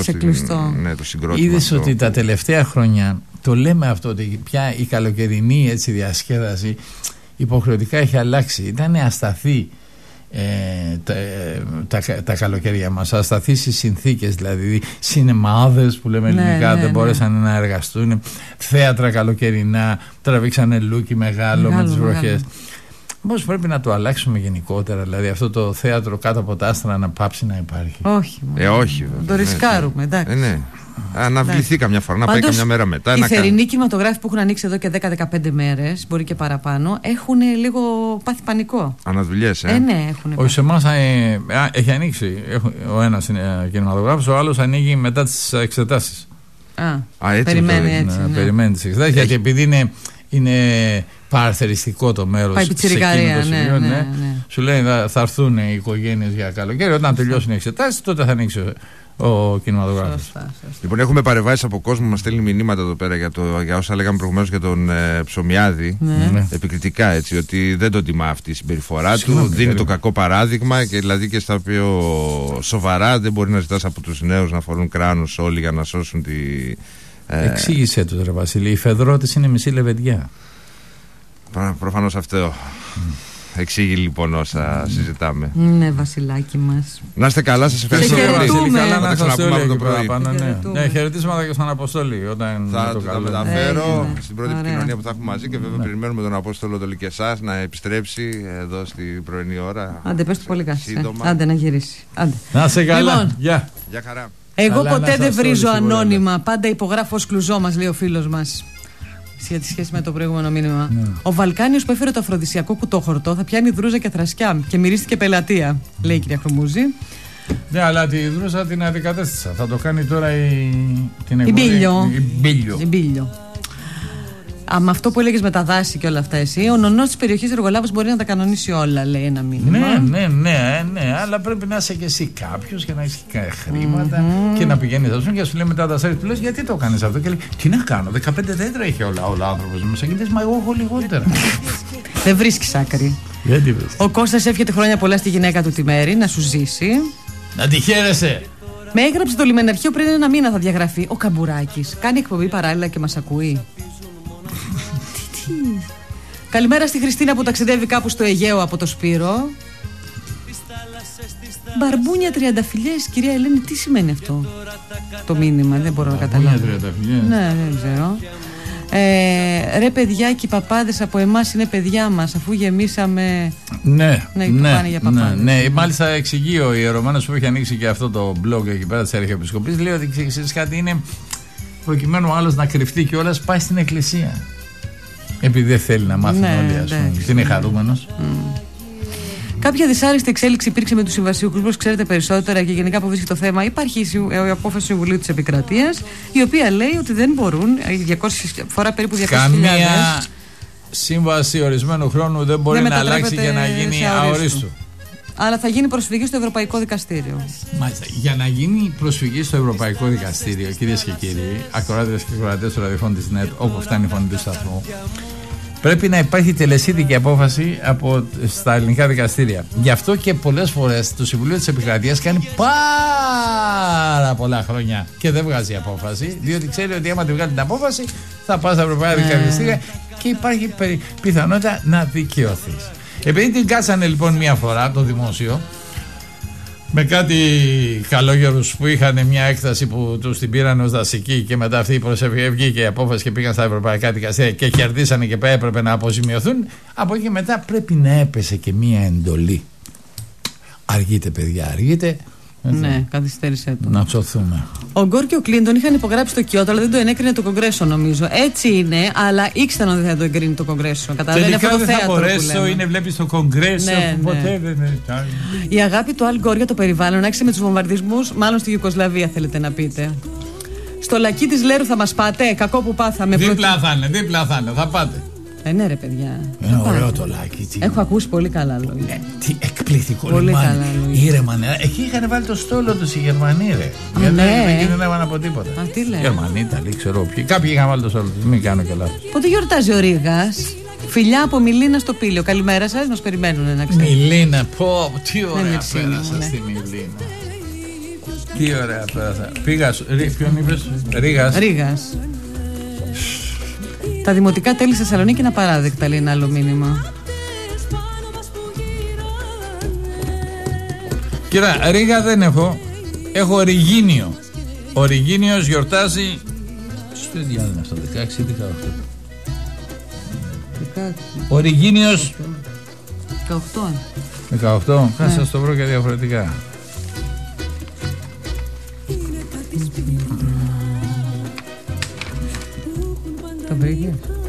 Ριγίνιος 16 Ιουλίου ο Ριγίνιος. Και υπάρχει και ο Ριγίνος, ο οποίος γιορτάζει 25 Φεβρουαρίου, 16 Ιουλίου και 20 Αυγούστου. Λοιπόν, επιλέγεις και λες αυτό. Εκεί πρέπει να βγαίνει και ο Ρίγας. Από τον Ριγίνιο ή τον Ριγίνιο. Νομίζω ότι ρωτάτε σε ποια εφημερίδα διαβάσαμε για τις κλήσεις της τροχέας, αυτές που θα διαγράφονται. Αν δεν κάνω λάθος, ήταν ή στον ελεύθερο τύπο. Διαβάσαμε εμείς τα διαβάσαμε. Ναι. Που είπε ότι δεν ισχύουν πριν τις 2 Ιουνίου, θα διαγράφονται. Όχι, παιδιά, δεν έγινε κλήρωση για τη Λέρο. Δηλώστε συμμετοχή. Ναι, και ενώ το όνομά σας. Παρασκευή κλήρωση. Και τη λέξη Λέρος και αποστολή στο 4160 ή 210 60 09 604 5 και 6 στη Δήμητρα Ουαλεντίνη.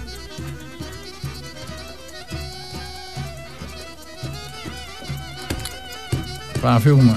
Όχι ακόμα. Γιατί? Τελειώσαμε.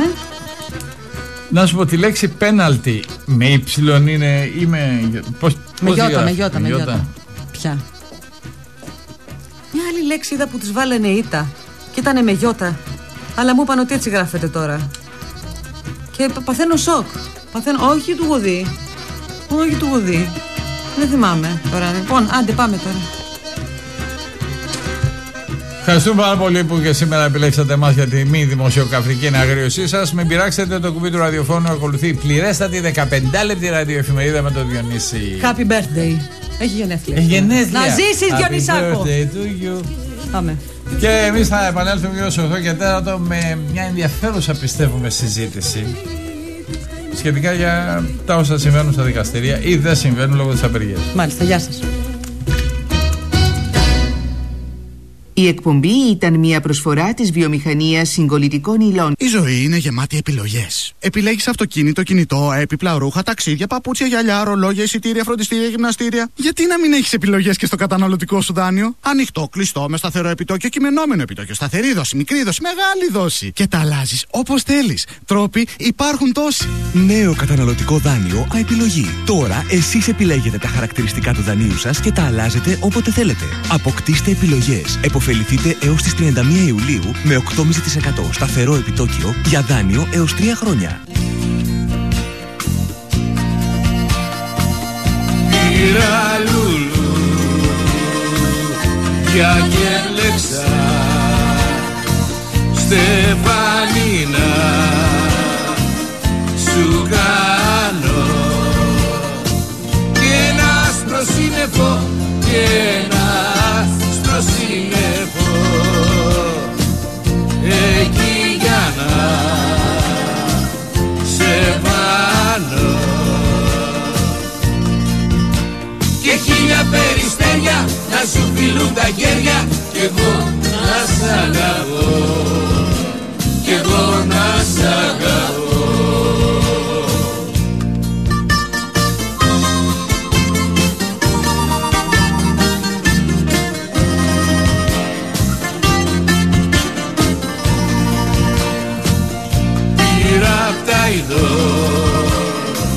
Μια τις φωνές να λέω το όνομά σου. Την επόμενη εβδομάδα λοιπόν η απεργία. Δευτέρα, Τρίτη, Τετάρτη. Δευτέρα, Τρίτη, Τετάρτη απεργία των δικηγόρων. Ναι, αποχή. Ναι, δεν μπορούν να απεργήσουν. Δεν έχουν εργοδότη, εντολέα έχουν. Και επομένως αποχή από τα εργαστήρια. Μάλιστα. Εγώ είχα την εντύπωση ότι γινόταν και κάτι χτες στα δικαστήρια λόγω του ότι υπήρχε η πρόταση να επεκταθεί, να επιμηκυνθεί το ωράριο, ας πούμε, για να πάει μέχρι τις 7 προκειμένου να ξεμπλοκαριστούν όλες αυτές τις υποθέσεις. Να τα συζητήσουμε όλα. Γιατί όχι. Με τον κύριο Βερβεσό, το γραμματέα του Δικηγορικού Συλλόγου της Αθήνας. Γεια σας, τι κάνετε? Καλημέρα κύριε Καλαμίτση. Τι ακριβώς έχουμε να πούμε? Τι θέλετε να σας πούμε? Λοιπόν, καταρχήν γιατί θα απέχετε 3 ολόκληρες ημέρες από τα δικαστήρια? Θεωρώ ότι απέχουμε λίγο. Η Θεσσαλονίκη απήχε προσθέσει μια εβδομάδα. Αν μάθατε θα πληροφορηθήκατε προφανώς. Πέτυχε τίποτα? Δεν ξέρω τι θα πέτυχε. Πάντως σε βάση περιπτώσει κάποια στιγμή πρέπει να διαμαρτυρηθούν με την κατάσταση. Γιατί αν η κατάσταση συνεχιστεί αυτή, το θέμα δεν έχει να κάνει με εμάς, όσο με τον Έλληνα πολίτη. Ξεκινήστε να δικάσει μια υπόθεσή του και δικάζει μετά από 5 χρόνια. Ναι, στις εφημερίδες δεν φέρεται να είναι αυτός ο λόγος της αποχής σας. Η γι' αυτό θέλουμε, μπράβο, γι' αυτό θέλουμε να μας τα πείτε. Οι παρεμβάσεις που γίνεται την κυβέρνηση, η αργοπορία στην απονομή της δικαιοσύνης, η γενική άρνηση δικαία που υπάρχει από την μεριά του κράτους στον πολίτη. Αυτό μπορείτε να μου το εξηγήσετε? Αρνησιδικία του κράτους. Το κράτος οφείλει να παρέχει στον πολίτη, γιατί ο πολίτης πληρώνει μια δικαιοσύνη έγκυρη και έγκαιρη. Για να μπορεί να βρει και να αποκούμπει ο άνθρωπος ο οποίος έχει το δίκιο του ή ψάχνει να το βρει, εν πάση περιπτώσει. Όταν λοιπόν ένας σήμερα διεκδικεί από το κράτος μια παροχή, ας πούμε ένα επίδομα, λέω, και το πάρει μετά από 5 χρόνια, αν το πάρει, αντιλαμβάνεστε σαν να μην το έχει διεκδικήσει ποτέ. Ίσως να είναι λάθος η λέξη αρνησιδικία. Δεν είναι ιονή αρνησιδικία, με συγχωρείτε από τη λέξη. Ιονή αρνησιδικία. Όταν δικάζεται μια υπόθεση μετά από 5 χρόνια, με μια ποινική υπόθεση που κάποιος, ή μετά από 10 χρόνια, σου λέγεται να μην πάω στα δικαστήρια, άσε θα τραβιέμαι στα δικαστήρια. Βοηθάτε ο άνθρωπος ο οποίος είναι αυτός που παραβιάζει τον νόμο από τη στιγμή που ξέρει ότι ο νόμος δεν θα μπορεί να έχει κυρωτική αποτελεσματική λειτουργία πάνω του. Και γιατί συμβαίνει αυτό? Γιατί η δικαιοσύνη την αντιλαμβανόμαστε σαν μια αγελάδα από την οποία παίρνουμε το γάλα της, αλλά δεν της δίνουμε ούτε τον τρίτον από αυτό που της παίρνουμε. Ενώ το κράτος δεν έχει δώσει καθόλου, ενώ εισπράττει από αυτήν πάρα πολλά λεφτά, τα διάφορα χαρτώσιμα, μετατροπές ποινών και ούτω καθεξής. Αυτή τη στιγμή σας λέω χαρακτηριστικά στο Πρωτοδικείο Αθήνας, στο μεγαλύτερο δικαστικό σχηματισμό, έχουμε 130 κενές θέσεις δικαστών. Δηλαδή δεν μπορούν να δικαστούν υποθέσεις του ελληνικού λαού, δεν υπάρχουν συνθέσεις. Το Ελληνοδικείο Αθήνας εδώ και 3 χρόνια έχει εγκαινιαστεί από τον κύριο Υπουργό και ακόμα δεν έχει, είναι στα πετά. Εάν δεν δηλαδή στα πετά, είναι στα επιχρήσματα. Λοιπόν, δεν υπάρχει δυνατότητα. Πού το φτιάχνουν αυτό? Πίσω από το εφετείο. Να σας ρωτήσω κάτι, κύριε Βερβεσέ. Απόψεις σημαντικές με βρίσκουν, με εντυπωσιάζουν για τις αλλαγές που πρέπει να γίνουν στη δικαιοσύνη. Έχει φράσει και ο κύριος Μπάγιας, ο οποίος είναι πρόεδρος, έτσι. Είναι πρόεδρος των εισαγγελέων. Ναι. Πώς γίνεται, ας πούμε, και από την πλευρά των δικαστών και εισαγγελέων να υπάρχουν κάποιες απόψεις, να συμφωνείτε κι εσείς που είσαστε οι δικηγόροι και να μην γίνεται τίποτα? Φοβούμαι ότι θα πρέπει να μιλήσουμε με τον κύριο Παπαλιγούρο να σας εξηγήσει τι έχει κάνει το Υπουργείο, γιατί φαντάζομαι ότι αυτό έχει την κεντρική ευθύνη για τη λειτουργία της δικαιοσύνης στην πατρίδα μας τόσα 3 χρόνια τώρα. Εάν εξαρρέστε κάποιους νόμους με τους οποίους βγήκε ένας νόμος που είπε ότι θα πρέπει να προσδιορίζονται υποθέσεις 6 μήνες, αλλά ενώ μεν προσδιορίζονται στους 6 μήνες, δεν δικάζονται ποτέ 6 μήνες, γιατί όταν ένας δικαστής έχει να δικάσει 70 υποθέσεις, προφανώς θα δικάσει όσοι προλαβαίνει μέσα στον χρόνο που τους επιτρέπει η ανθρώπινη εντοχή του. Είναι προφανές ότι δεν μπορεί να δικαστούν υποθέσεις σε σύντομο χρονικό διάστημα. Εσείς συμφωνείτε ή διαφωνείτε με την παράταση του ωραρίου λειτουργίας των δικαστηρίων? Μα συγγνώμη, το πρόβλημα του ωραρίου λειτουργίας δεν είναι, το πρόβλημα δεν είναι στο ωράριο. Για φανταστείτε λοιπόν, εγώ διαφωνώ και διαφωνώ κάθετα και θα σας πω γιατί. Για φανταστείτε εσείς λοιπόν να δικάζετε υπόθεσή σας εδώ το απόγευμα στις 8, τι ώρα θέλει να πάει το ωράριο η πολιτεία, και να είναι η 100η υπόθεση του πινακιού. Απορώ τη δικαιοσύνη θα είναι αυτή που θα πονέμεται. Αν δεν θα έρθει να δικαστεί μια άλλη υπόθεση από μια άλλη σύνθεση, βεβαίως. Αλλά εννοούν ότι θα δικάζει ο ίδιος δικαστής από το πρωί μέχρι το βράδυ. Από το πρωί μέχρι αυτό το βράδυ. Ελάτε τώρα εσείς να έχετε. Τα κάναμε και στο παρελθόν αυτά. Δικάσαμε μέχρι τη νύχτα. Ο θείος μου δίκασε ήταν αρπαγίτης και δίκασε μέχρι δικαστικός και δίκασε μέχρι τις 5 το πρωί και τις 6. Αλλά αλλήμον ότι η δικαιοσύνη ήταν αυτή που απονέμεται. Με άλλα λόγια λοιπόν, αύξηση των δικαστών, του αριθμού των δικαστών, προκειμένου να υπάρχουν δεύτερες συνθέσεις και τρίτες αν είναι απαραίτητο. Υποδομές, κτίρια. Ναι, βασικό αυτό. Ταυτόχρονα αποχή της επίσημης πολιτείας από τις διάφορες παρεμβάσεις οι οποίες επιχειρεί να κάνει στην δικαιοσύνη και να την αφήσει παντελώς ανεπηρέαστη να κάνει τη δουλειά της, διότι τελευταίως οι παρεμβάσεις έχουν γίνει καθημερινό καθεστώς. Τι εννοείται δηλαδή? Θυμίζω την εγκύκλιο του Αριού Πάγου, την παρέμβαση που έκανε για τους συμβασιούχους και την απόφαση του Αριού Πάγου που χτες δημοσιεύτηκε η ώρα που άλλαξε σε 8 μήνες την απόφαση κατ' εντολήν και σύμφωνα με την εικαζομένη βούλη της κυβερνήσεως. Ναι, αλλά ξέρετε κάτι κύριε Βερβεσέ, εγώ δηλαδή όπως το άκουσα χτες, μην είναι εις βάρος της κυβέρνησης προεκλογικά μια τέτοια απόφαση. Επηρεάζει αρνητικά. Επομένως, πώς να δεχτώ. Γιατί αυτός ο χιλιάδες κόσμος ο οποίος του είχε υποσχεθεί να τον προσλάβει και τώρα είναι εκτός, γλιτώνει δισεκατομμύρια χρημάτων ο κρατικός προϋπολογισμός. Και προφανώς. Εντάξει, ο κρατικός προϋπολογισμός, αλλά δεν νομίζω κανείς νοιάζεται τόσο πολύ για τον κρατικό προϋπολογισμό. Τους κόβει το να επανεκλεγούν. Επομένως, αυτή τη στιγμή 200.000 άνθρωποι αντιλαμβάνονται ότι η υπόσχεση ήταν από το αιρώεντα. Μα με τον κρατικό προϋπολογισμό όμως θα δοθούν παροχές σε άλλες κατηγορίες πολιτών και σου λέει δεν θα πάρουμε τους συμβασιούχους, θα πάρουμε τους τρίτεκνους, τους πολίτεκνους ή τους ταξιτζίδες. Δεν είναι το ίδιο. Δεν είναι το ίδιο καλά. Πάρα πολλά είναι με έτσι. Ναι. Να σας κάνουμε. Κοιτάξτε κύριε Καραμίτση, έχει βγάλει μια κύκλο και ο κ. Παυλόπουλος πριν από ένα χρόνο, τον Σεπτέμβριο ή τον Αύγουστο του 2006. Φωτοτυπία της εγκυκλίου είναι η απόφαση του Αριού Πάγου. Το έχει δημοσιεύσει το Ποντίκι, το λέω εγώ. Μην νομίζετε το λέω. Διαβάζει το Ποντίκι. Είναι φωτοτυπία της εγκυκλίου. Να πάμε λοιπόν στο. Και σε απόφαση ολομέλειας του Αριού Πάγου να αλλάζει εντός 8 μηνών. Οι αποφάσεις του Αριού Πάγου αλλάζουν κάθε 20 χρόνια. Αλλάζω, εγώ δεν περίμενα ποτέ ότι αλλάζανε. Νόμιζα ότι όταν έχει αποφασίσει ο Άριος Πάγος έχει τελειώσει. Μα δεν υπάρχει πεποίθηση δικαίου σε μια πολιτεία που ο Άριος Πάγος αλλάζει την απόφαση της ολομέλειάς του, το ανώτατο σχεδόν δικαστή της πατρίδας μας, κάθε 8 μήνες. Τι είναι αυτό?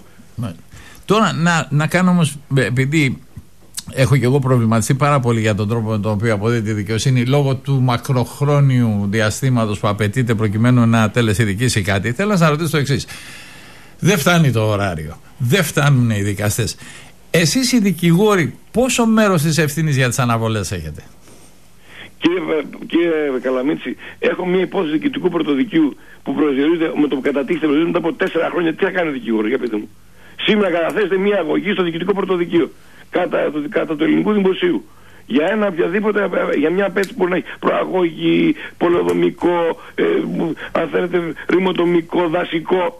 Παίρνει δικάσιμο μετά από 4 χρόνια. Τι να κάνει ο δικηγόρος, πείτε μου, ειλικρινά μιλά. Τι να δικάσει μετά από 4 χρόνια. Έχετε όμως μια ευθύνη κι εσείς, έτσι. Δηλαδή πολλές αναβολές είναι.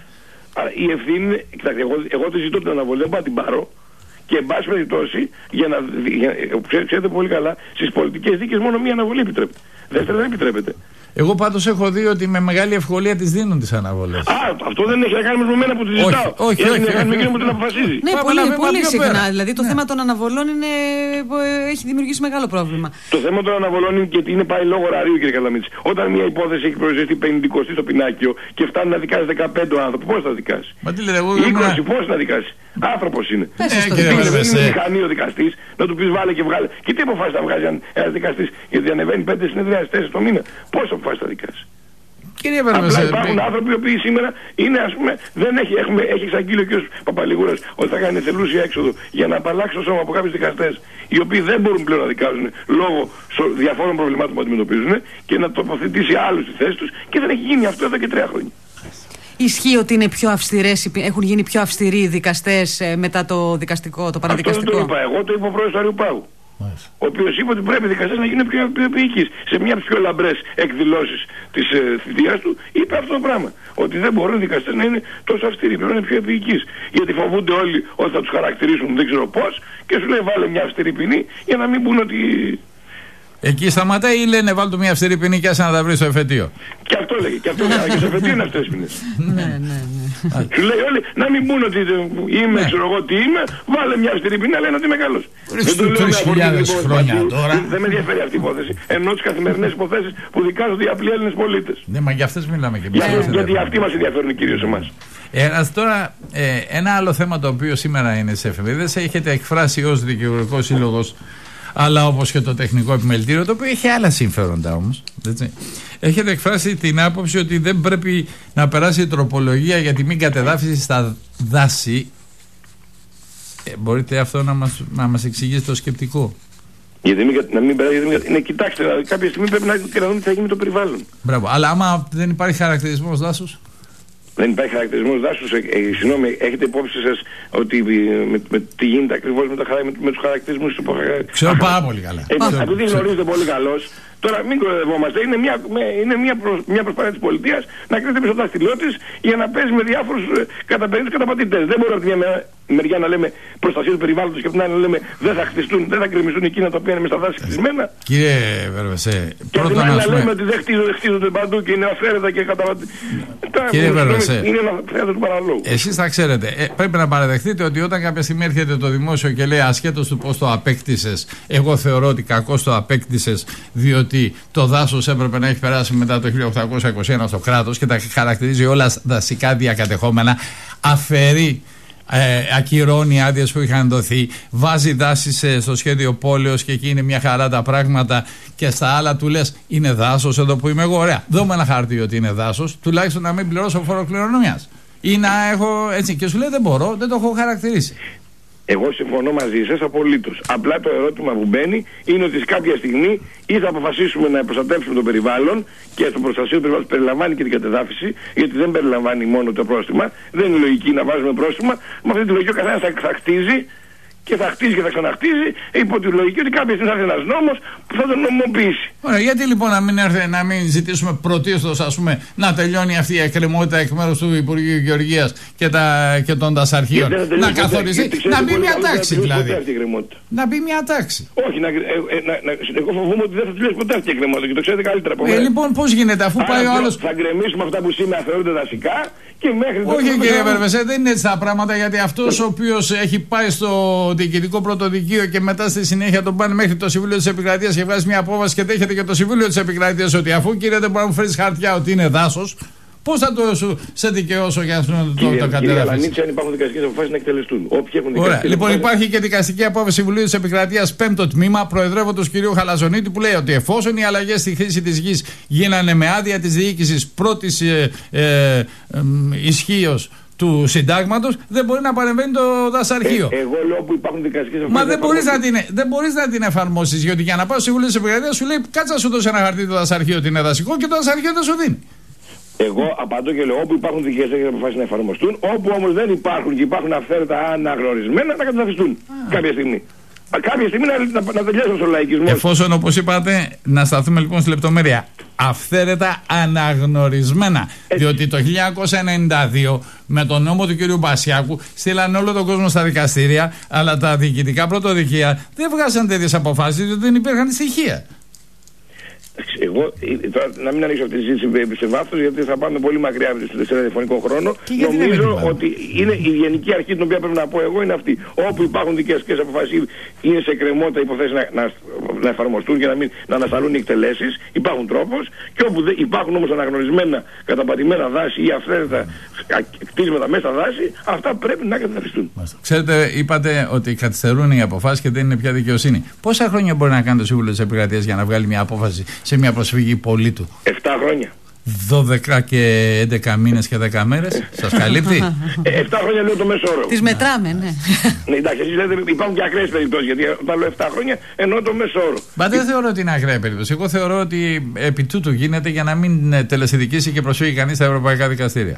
Εντάξει, εγώ δεν θέλω να φτάσω σε αυτό το συμπέρασμα, δεν έχω τη στοιχεία και δεν μπορώ να καταλογίσω προθέσεις σε δικαστικούς συμβασμούς. Δέχομαι ότι υπάρχει αδυναμία και ότι υπάρχει αβελτηρία. Εν πάση περιπτώσει, αυτή η αβελτηρία και χωρίς προθέσεις έστω καθυστέρηση απονομή οδηγεί σε μια αιωνία άρνηση δικαίου. Να σου πω, εσείς ως δικηγορικός σύλλογος θα δεχόσασταν, ας πούμε, να γίνει μια.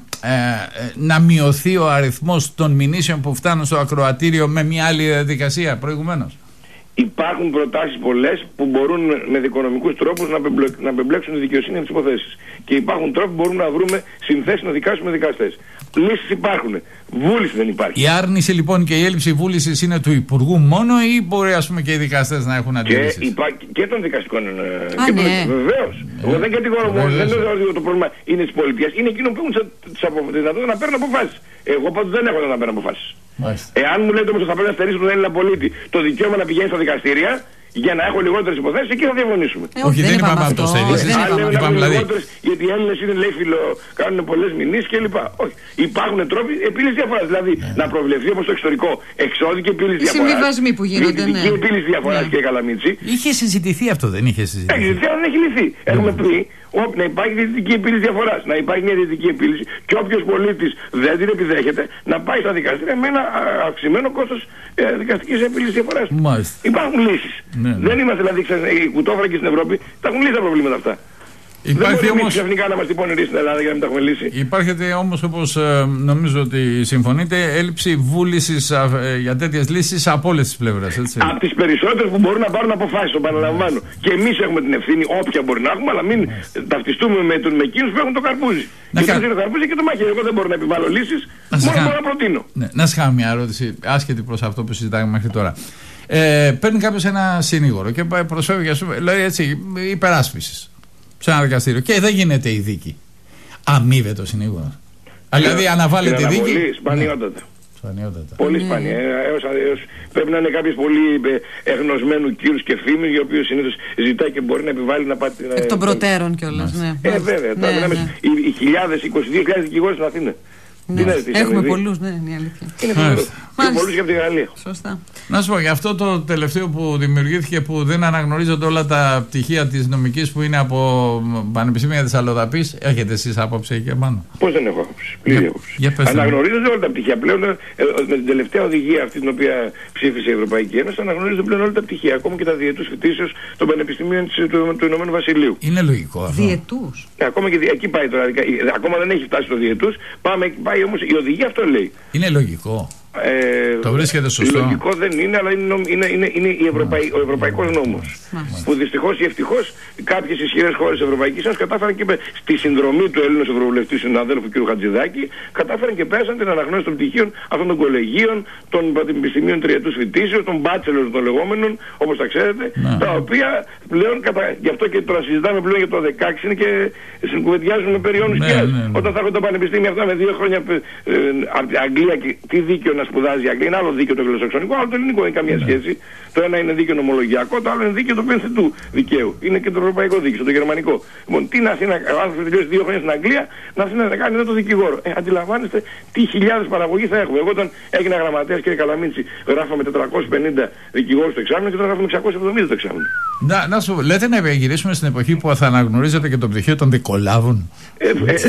Κοιτάξτε, εύχομαι πως δεν θα το ζήσω ακόμα αυτό, αλλά εκεί που πηγαίνουμε όταν σου αναγνωρίζει το Master of Arts, δηλαδή δεν σου αναγνωρίζει ένα νομικό τίτλο, αλλά με ένα υποτυπώδες νομικής σπουδής πτυχίο, έρχεσαι και γίνεσαι δικηγόρος οπουδήποτε.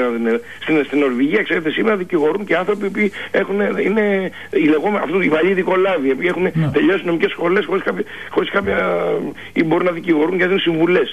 Πάμε σε μια τέτοια απελευθέρωση. Ωραία. Μάλιστα, κύριε Βερβεστέ, ευχαριστούμε πάρα πολύ. Να είστε καλά. Να είστε καλά. Γεια σας.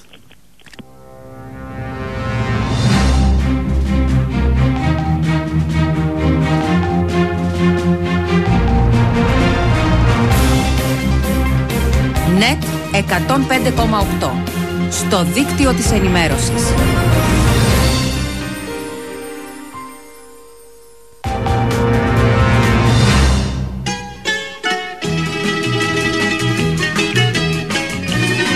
Πολλά μηνύματα ήρθανε για τη συζήτηση. Μήπως θα έπρεπε οι δικαστικοί, μια και παίρνουν αμοιβές γιατρών εσύ, να έχουν και τις ώρες εργασίας τους 80 την εβδομάδα? Λέει ένα Μήπως θα έπρεπε οι δικαστικοί, μια και παίρνουν αμοιβές γιατρών εσύ, να έχουν και τις ώρες εργασίας τους 80 την εβδομάδα? Δεν νομίζω ότι έχουν αμοιβές γιατρών εσύ. Οι αμοιβές των γιατρών εσύ είναι πολύ χαμηλές. Είναι πολύ χαμηλές οι αμοιβές των γιατρών του εσύ. Το θέμα είναι να ζητάει η κάθε ομάδα, να ζητάει το καλύτερο. Μην βλέπουμε τι παίρνουν οι άλλοι, ας πούμε. Και η κυρία Παναγιώτα πήρα αναβολή για δικαστήρια, πληρώσα κανονικά το δικηγόρο 500 ευρώ. Είναι σύνηθες το φαινόμενο και μου κάνει εντύπωση που είπε ο κ. Βαρδεσό ότι μόνο, ας πούμε, ξέρεις, κάτι μεγάλο δικηγόρο μπορεί να το είπε. Μπορεί να το απαιτούν. Οι δικηγόροι είναι που ζητούν τις αναβολές. Ναι, το πάμε και εμείς ότι είναι δικηγόροι, αλλά λέει είναι και αυτοί που τις δίνουν τις αναβολές όταν τις ζητάνε. Κύριε Καλαμίτη, πας να συζητήσεις με δικηγόρο? Στο Άγιο Όρος λένε δικηγόρος στον Παράδεισο από το 1950 έχει να πάει. Λένε ψέματα, λέει ο Σιτσιλιάνος. Ξέρουν στο Άγιο Όρος. Εντάξει, η συζήτηση που κάναμε δεν ήταν το θέμα αλήθειας ή ψεύδους. Ήταν την κατάσταση περιγράφαμε. Ναι. Απόψεων. Ο Ιταλικός στόλος ήταν στο λακκί της Λέρο. Κρύβαν κάτω από το βουνό τα πλοία τους. Να σε καλά, κυρία Ντίνα. Καλημέρα στην κυρία Χαιρέτα. Καλημέρα στον Αλέξανδρο από την Κυψία που λέει μια και μπήκαμε σε προεκλογική περίοδο. Θα ευχαριστήσω πολλούς με την επανίδρυση των ευχών. Εύχομαι χρόνια πολλά σε όσους δεν γεννήθηκαν σήμερα και δεν έχουν την ομασχιώτη τους. Και επειδή κάθε κανόνας έχει την εξαίρεσή του, εξαιρώ την κυρία Ρεμπούση, την Πλασία της Μαριέτας και τον Εντολέα. Αποκλείται να λέει της ευθυμίου, του ευθυμίου πρέπει να είναι. Η Γιούλια από τα Χανιά στέλνει μαντινάδα και λέει τσαγάπη στην αποβροχιά έγινες καταιγίδα. Και στο χειμώνα της ψυχής μέρα Αλκιονίδα. Και ζητάει να σας απαντήσω με μαντινάδα. Θα ανταποκριθώ γρήγορα. Εντός... Περίμενα ρε παιδάκι μου. Έτσι βρες μια καλή, με ένα σου γέλιο μάθια μου κόσμος ομορφαίνει και ο νους μου χίλια όνειρα στον αργαλιό του υφαίνει. Ωραίο. Κι άλλη μία, κι άλλη μία. Ναι, μια καλή σας. Γυναίκα έξυπνη κουνεί το σύμπαν με τον Νούτζι και άλλη με το κούνημα που κάνει του Κορμιούτσι. Απήντησα σωστά. Ωραία, ωραία. Πάρα πολύ ωραία. Λοιπόν, να ξέρεις ότι αύριο, 14 του μηνός, στις 12 το μεσημέρι, στο Δημαρχείο της Αθήνας. Κλείσανε τα φώτα.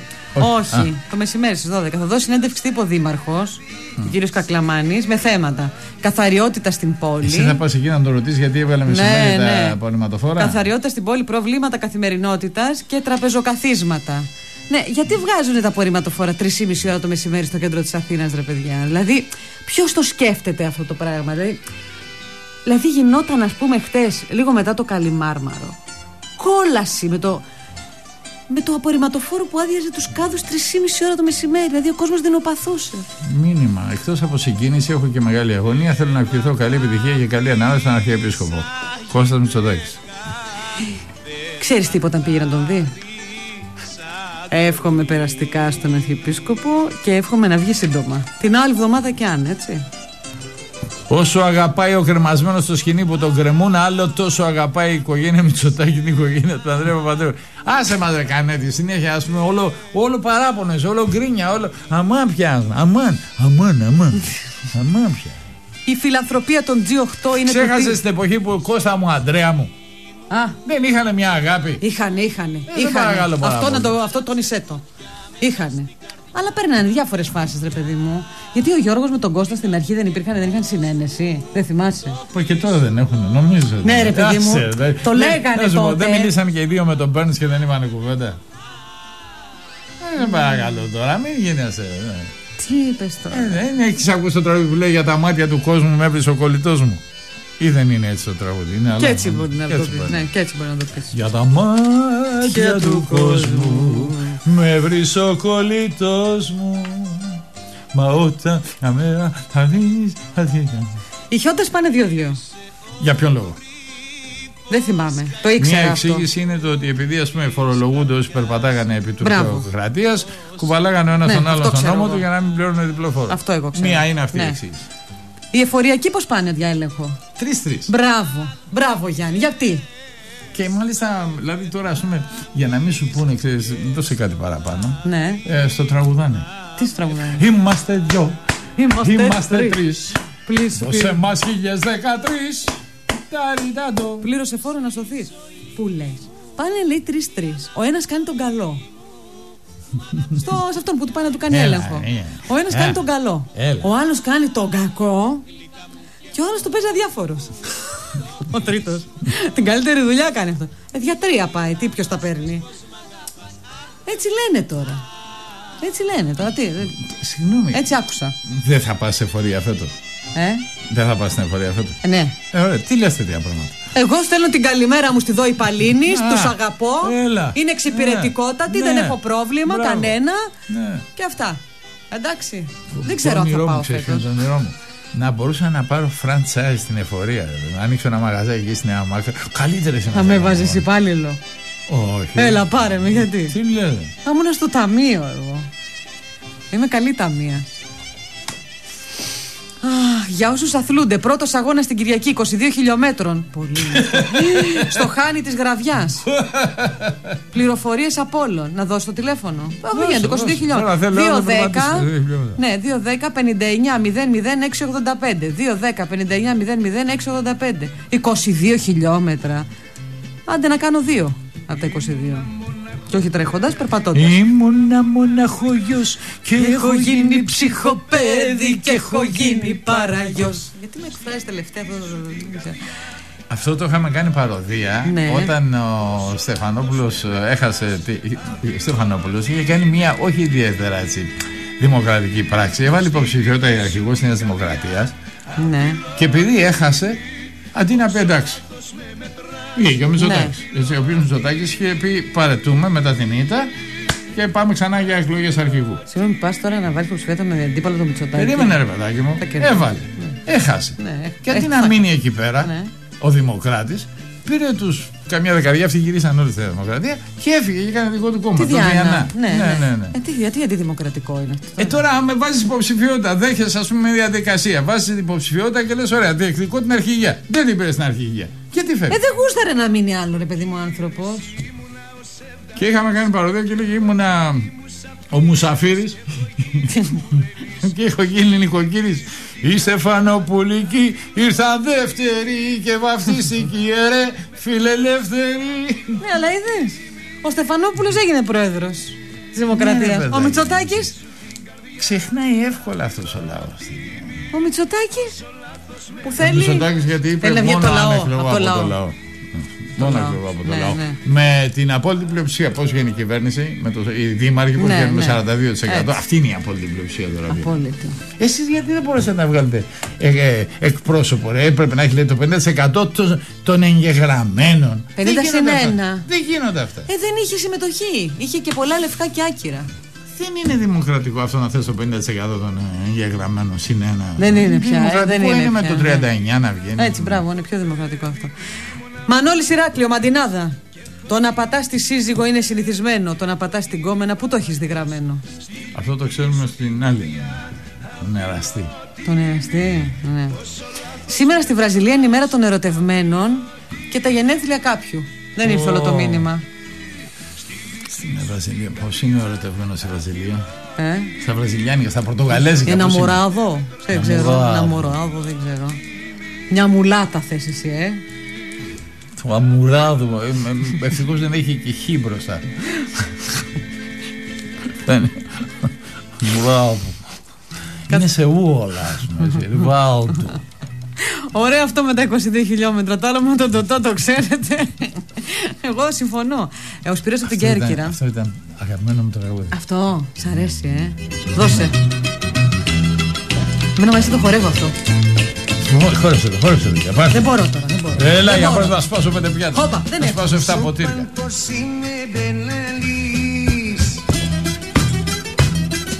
Άντρας βαρύς και τερτιλής. Παραμύθι. Άντρας βαρύς και τερτιλής. Τι σημαίνει τερτιλής? Τι σημαίνει τερτιλής? Παλικάρι.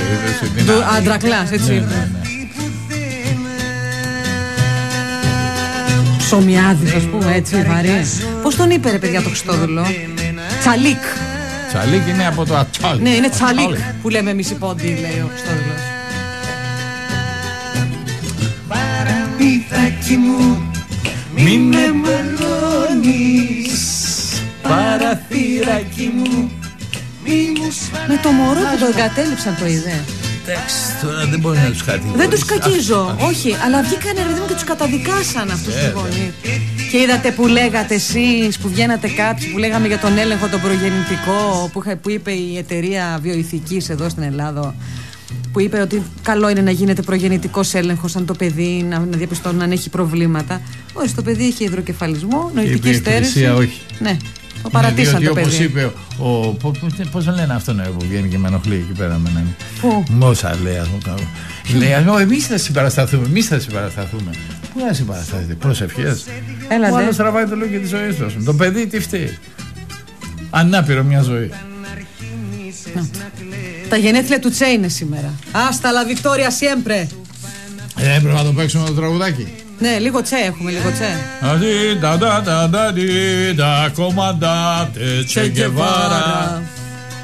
Μη λέτε Μητσοτάκης, ρε παιδιά μου, κάψατε τα ηχεία. Μητσοτάκης, Μητσοτάκης. Αχ, δεν τα... Παρεξήγησα τον τίτλο που είχε στο ρεπορτάζ στη τηλεόραση. Απελευθερώνουν τα σκλαβωμένα πουλιά. Νόμιζα ότι θα πάρουμε διαζύγιο. Ντερτιλής. Αυτό άντρας που αντέχει τα ντέρτια. Λέει. Το αντέχεις τον ντέρτι, ρε παιδί. Το αντέχεις εσύ, το αντέχεις τον ντέρτι. Μην τη γάλα. Γεια σου ρε σφαίρα. Ντερτιλής αυτός που έχει ντέρτια πολλά, μπάμπης από Θήβα. Αλλά τα αντέχει όμως. Χθες είχε ο Λαζόπουλος όντως. Έδειχνε από μια συζήτηση που ήταν καλεσμένος ο Κυριάκος Μητσοτάκης και είχε πάει μία μύγα και του είχε κάτι στο κούτελο. Και... να το, να το, ναι.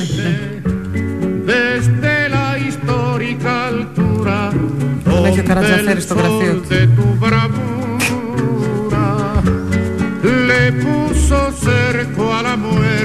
Άμα. Ξέρεις τα λόγια,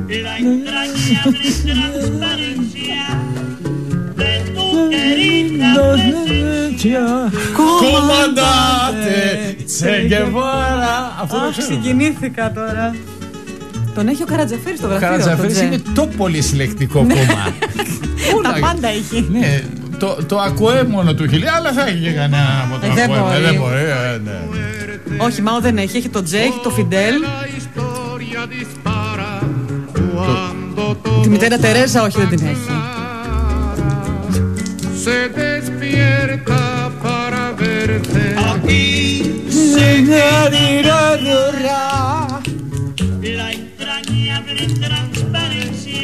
Τρασπαρένσια. Έλα, κομμαντάτε Τσέ Γκεβάρα. Πώς το ξέρεις το τραγούδι, παίξω. Ψηφίστηκε, είναι το νομοσχέδιο της αγροφυλακής. Απελευθερώνουν άγρια πουλιά που βρέθηκαν λαβωμένα. Από τους... να μην τους πω. Τους κυνηγούς.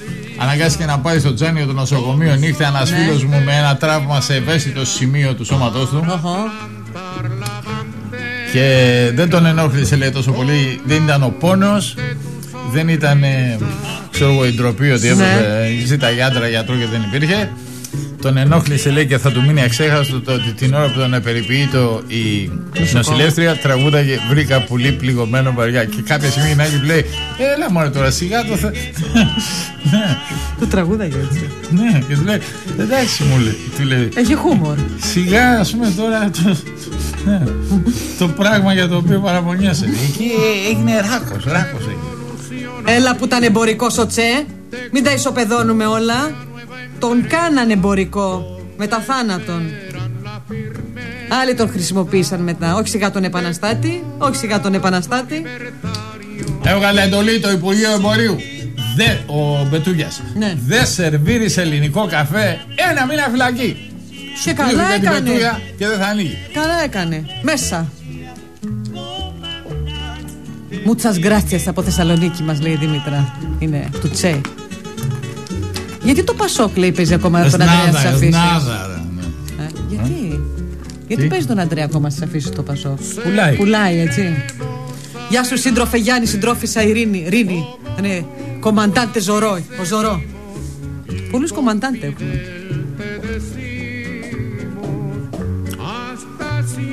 Παρούμε. Πάμε, άντε. Αστα σέμπρε.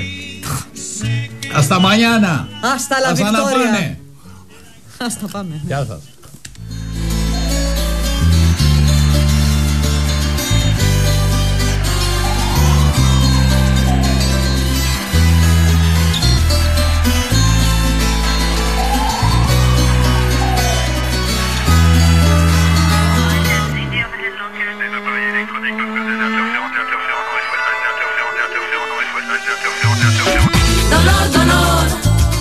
Donde tienes el dolor, dolor, dolor.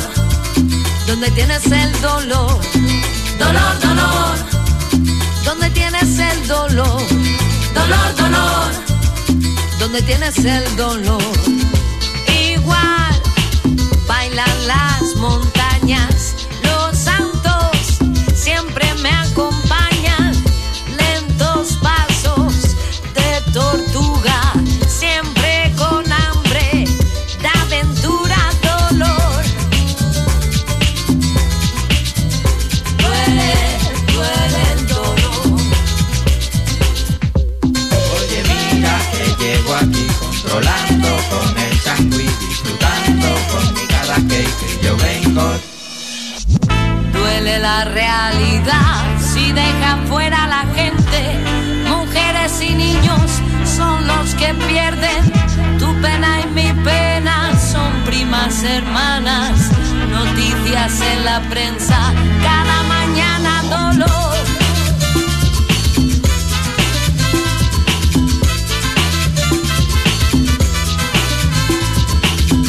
Manuela siempre me decía, no busques solo lo que brilla.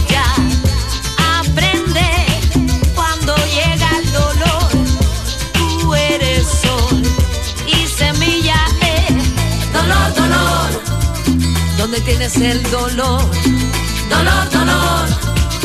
Donde tienes el dolor, dolor, dolor. Donde tienes el dolor, dolor, dolor. Donde tienes el dolor.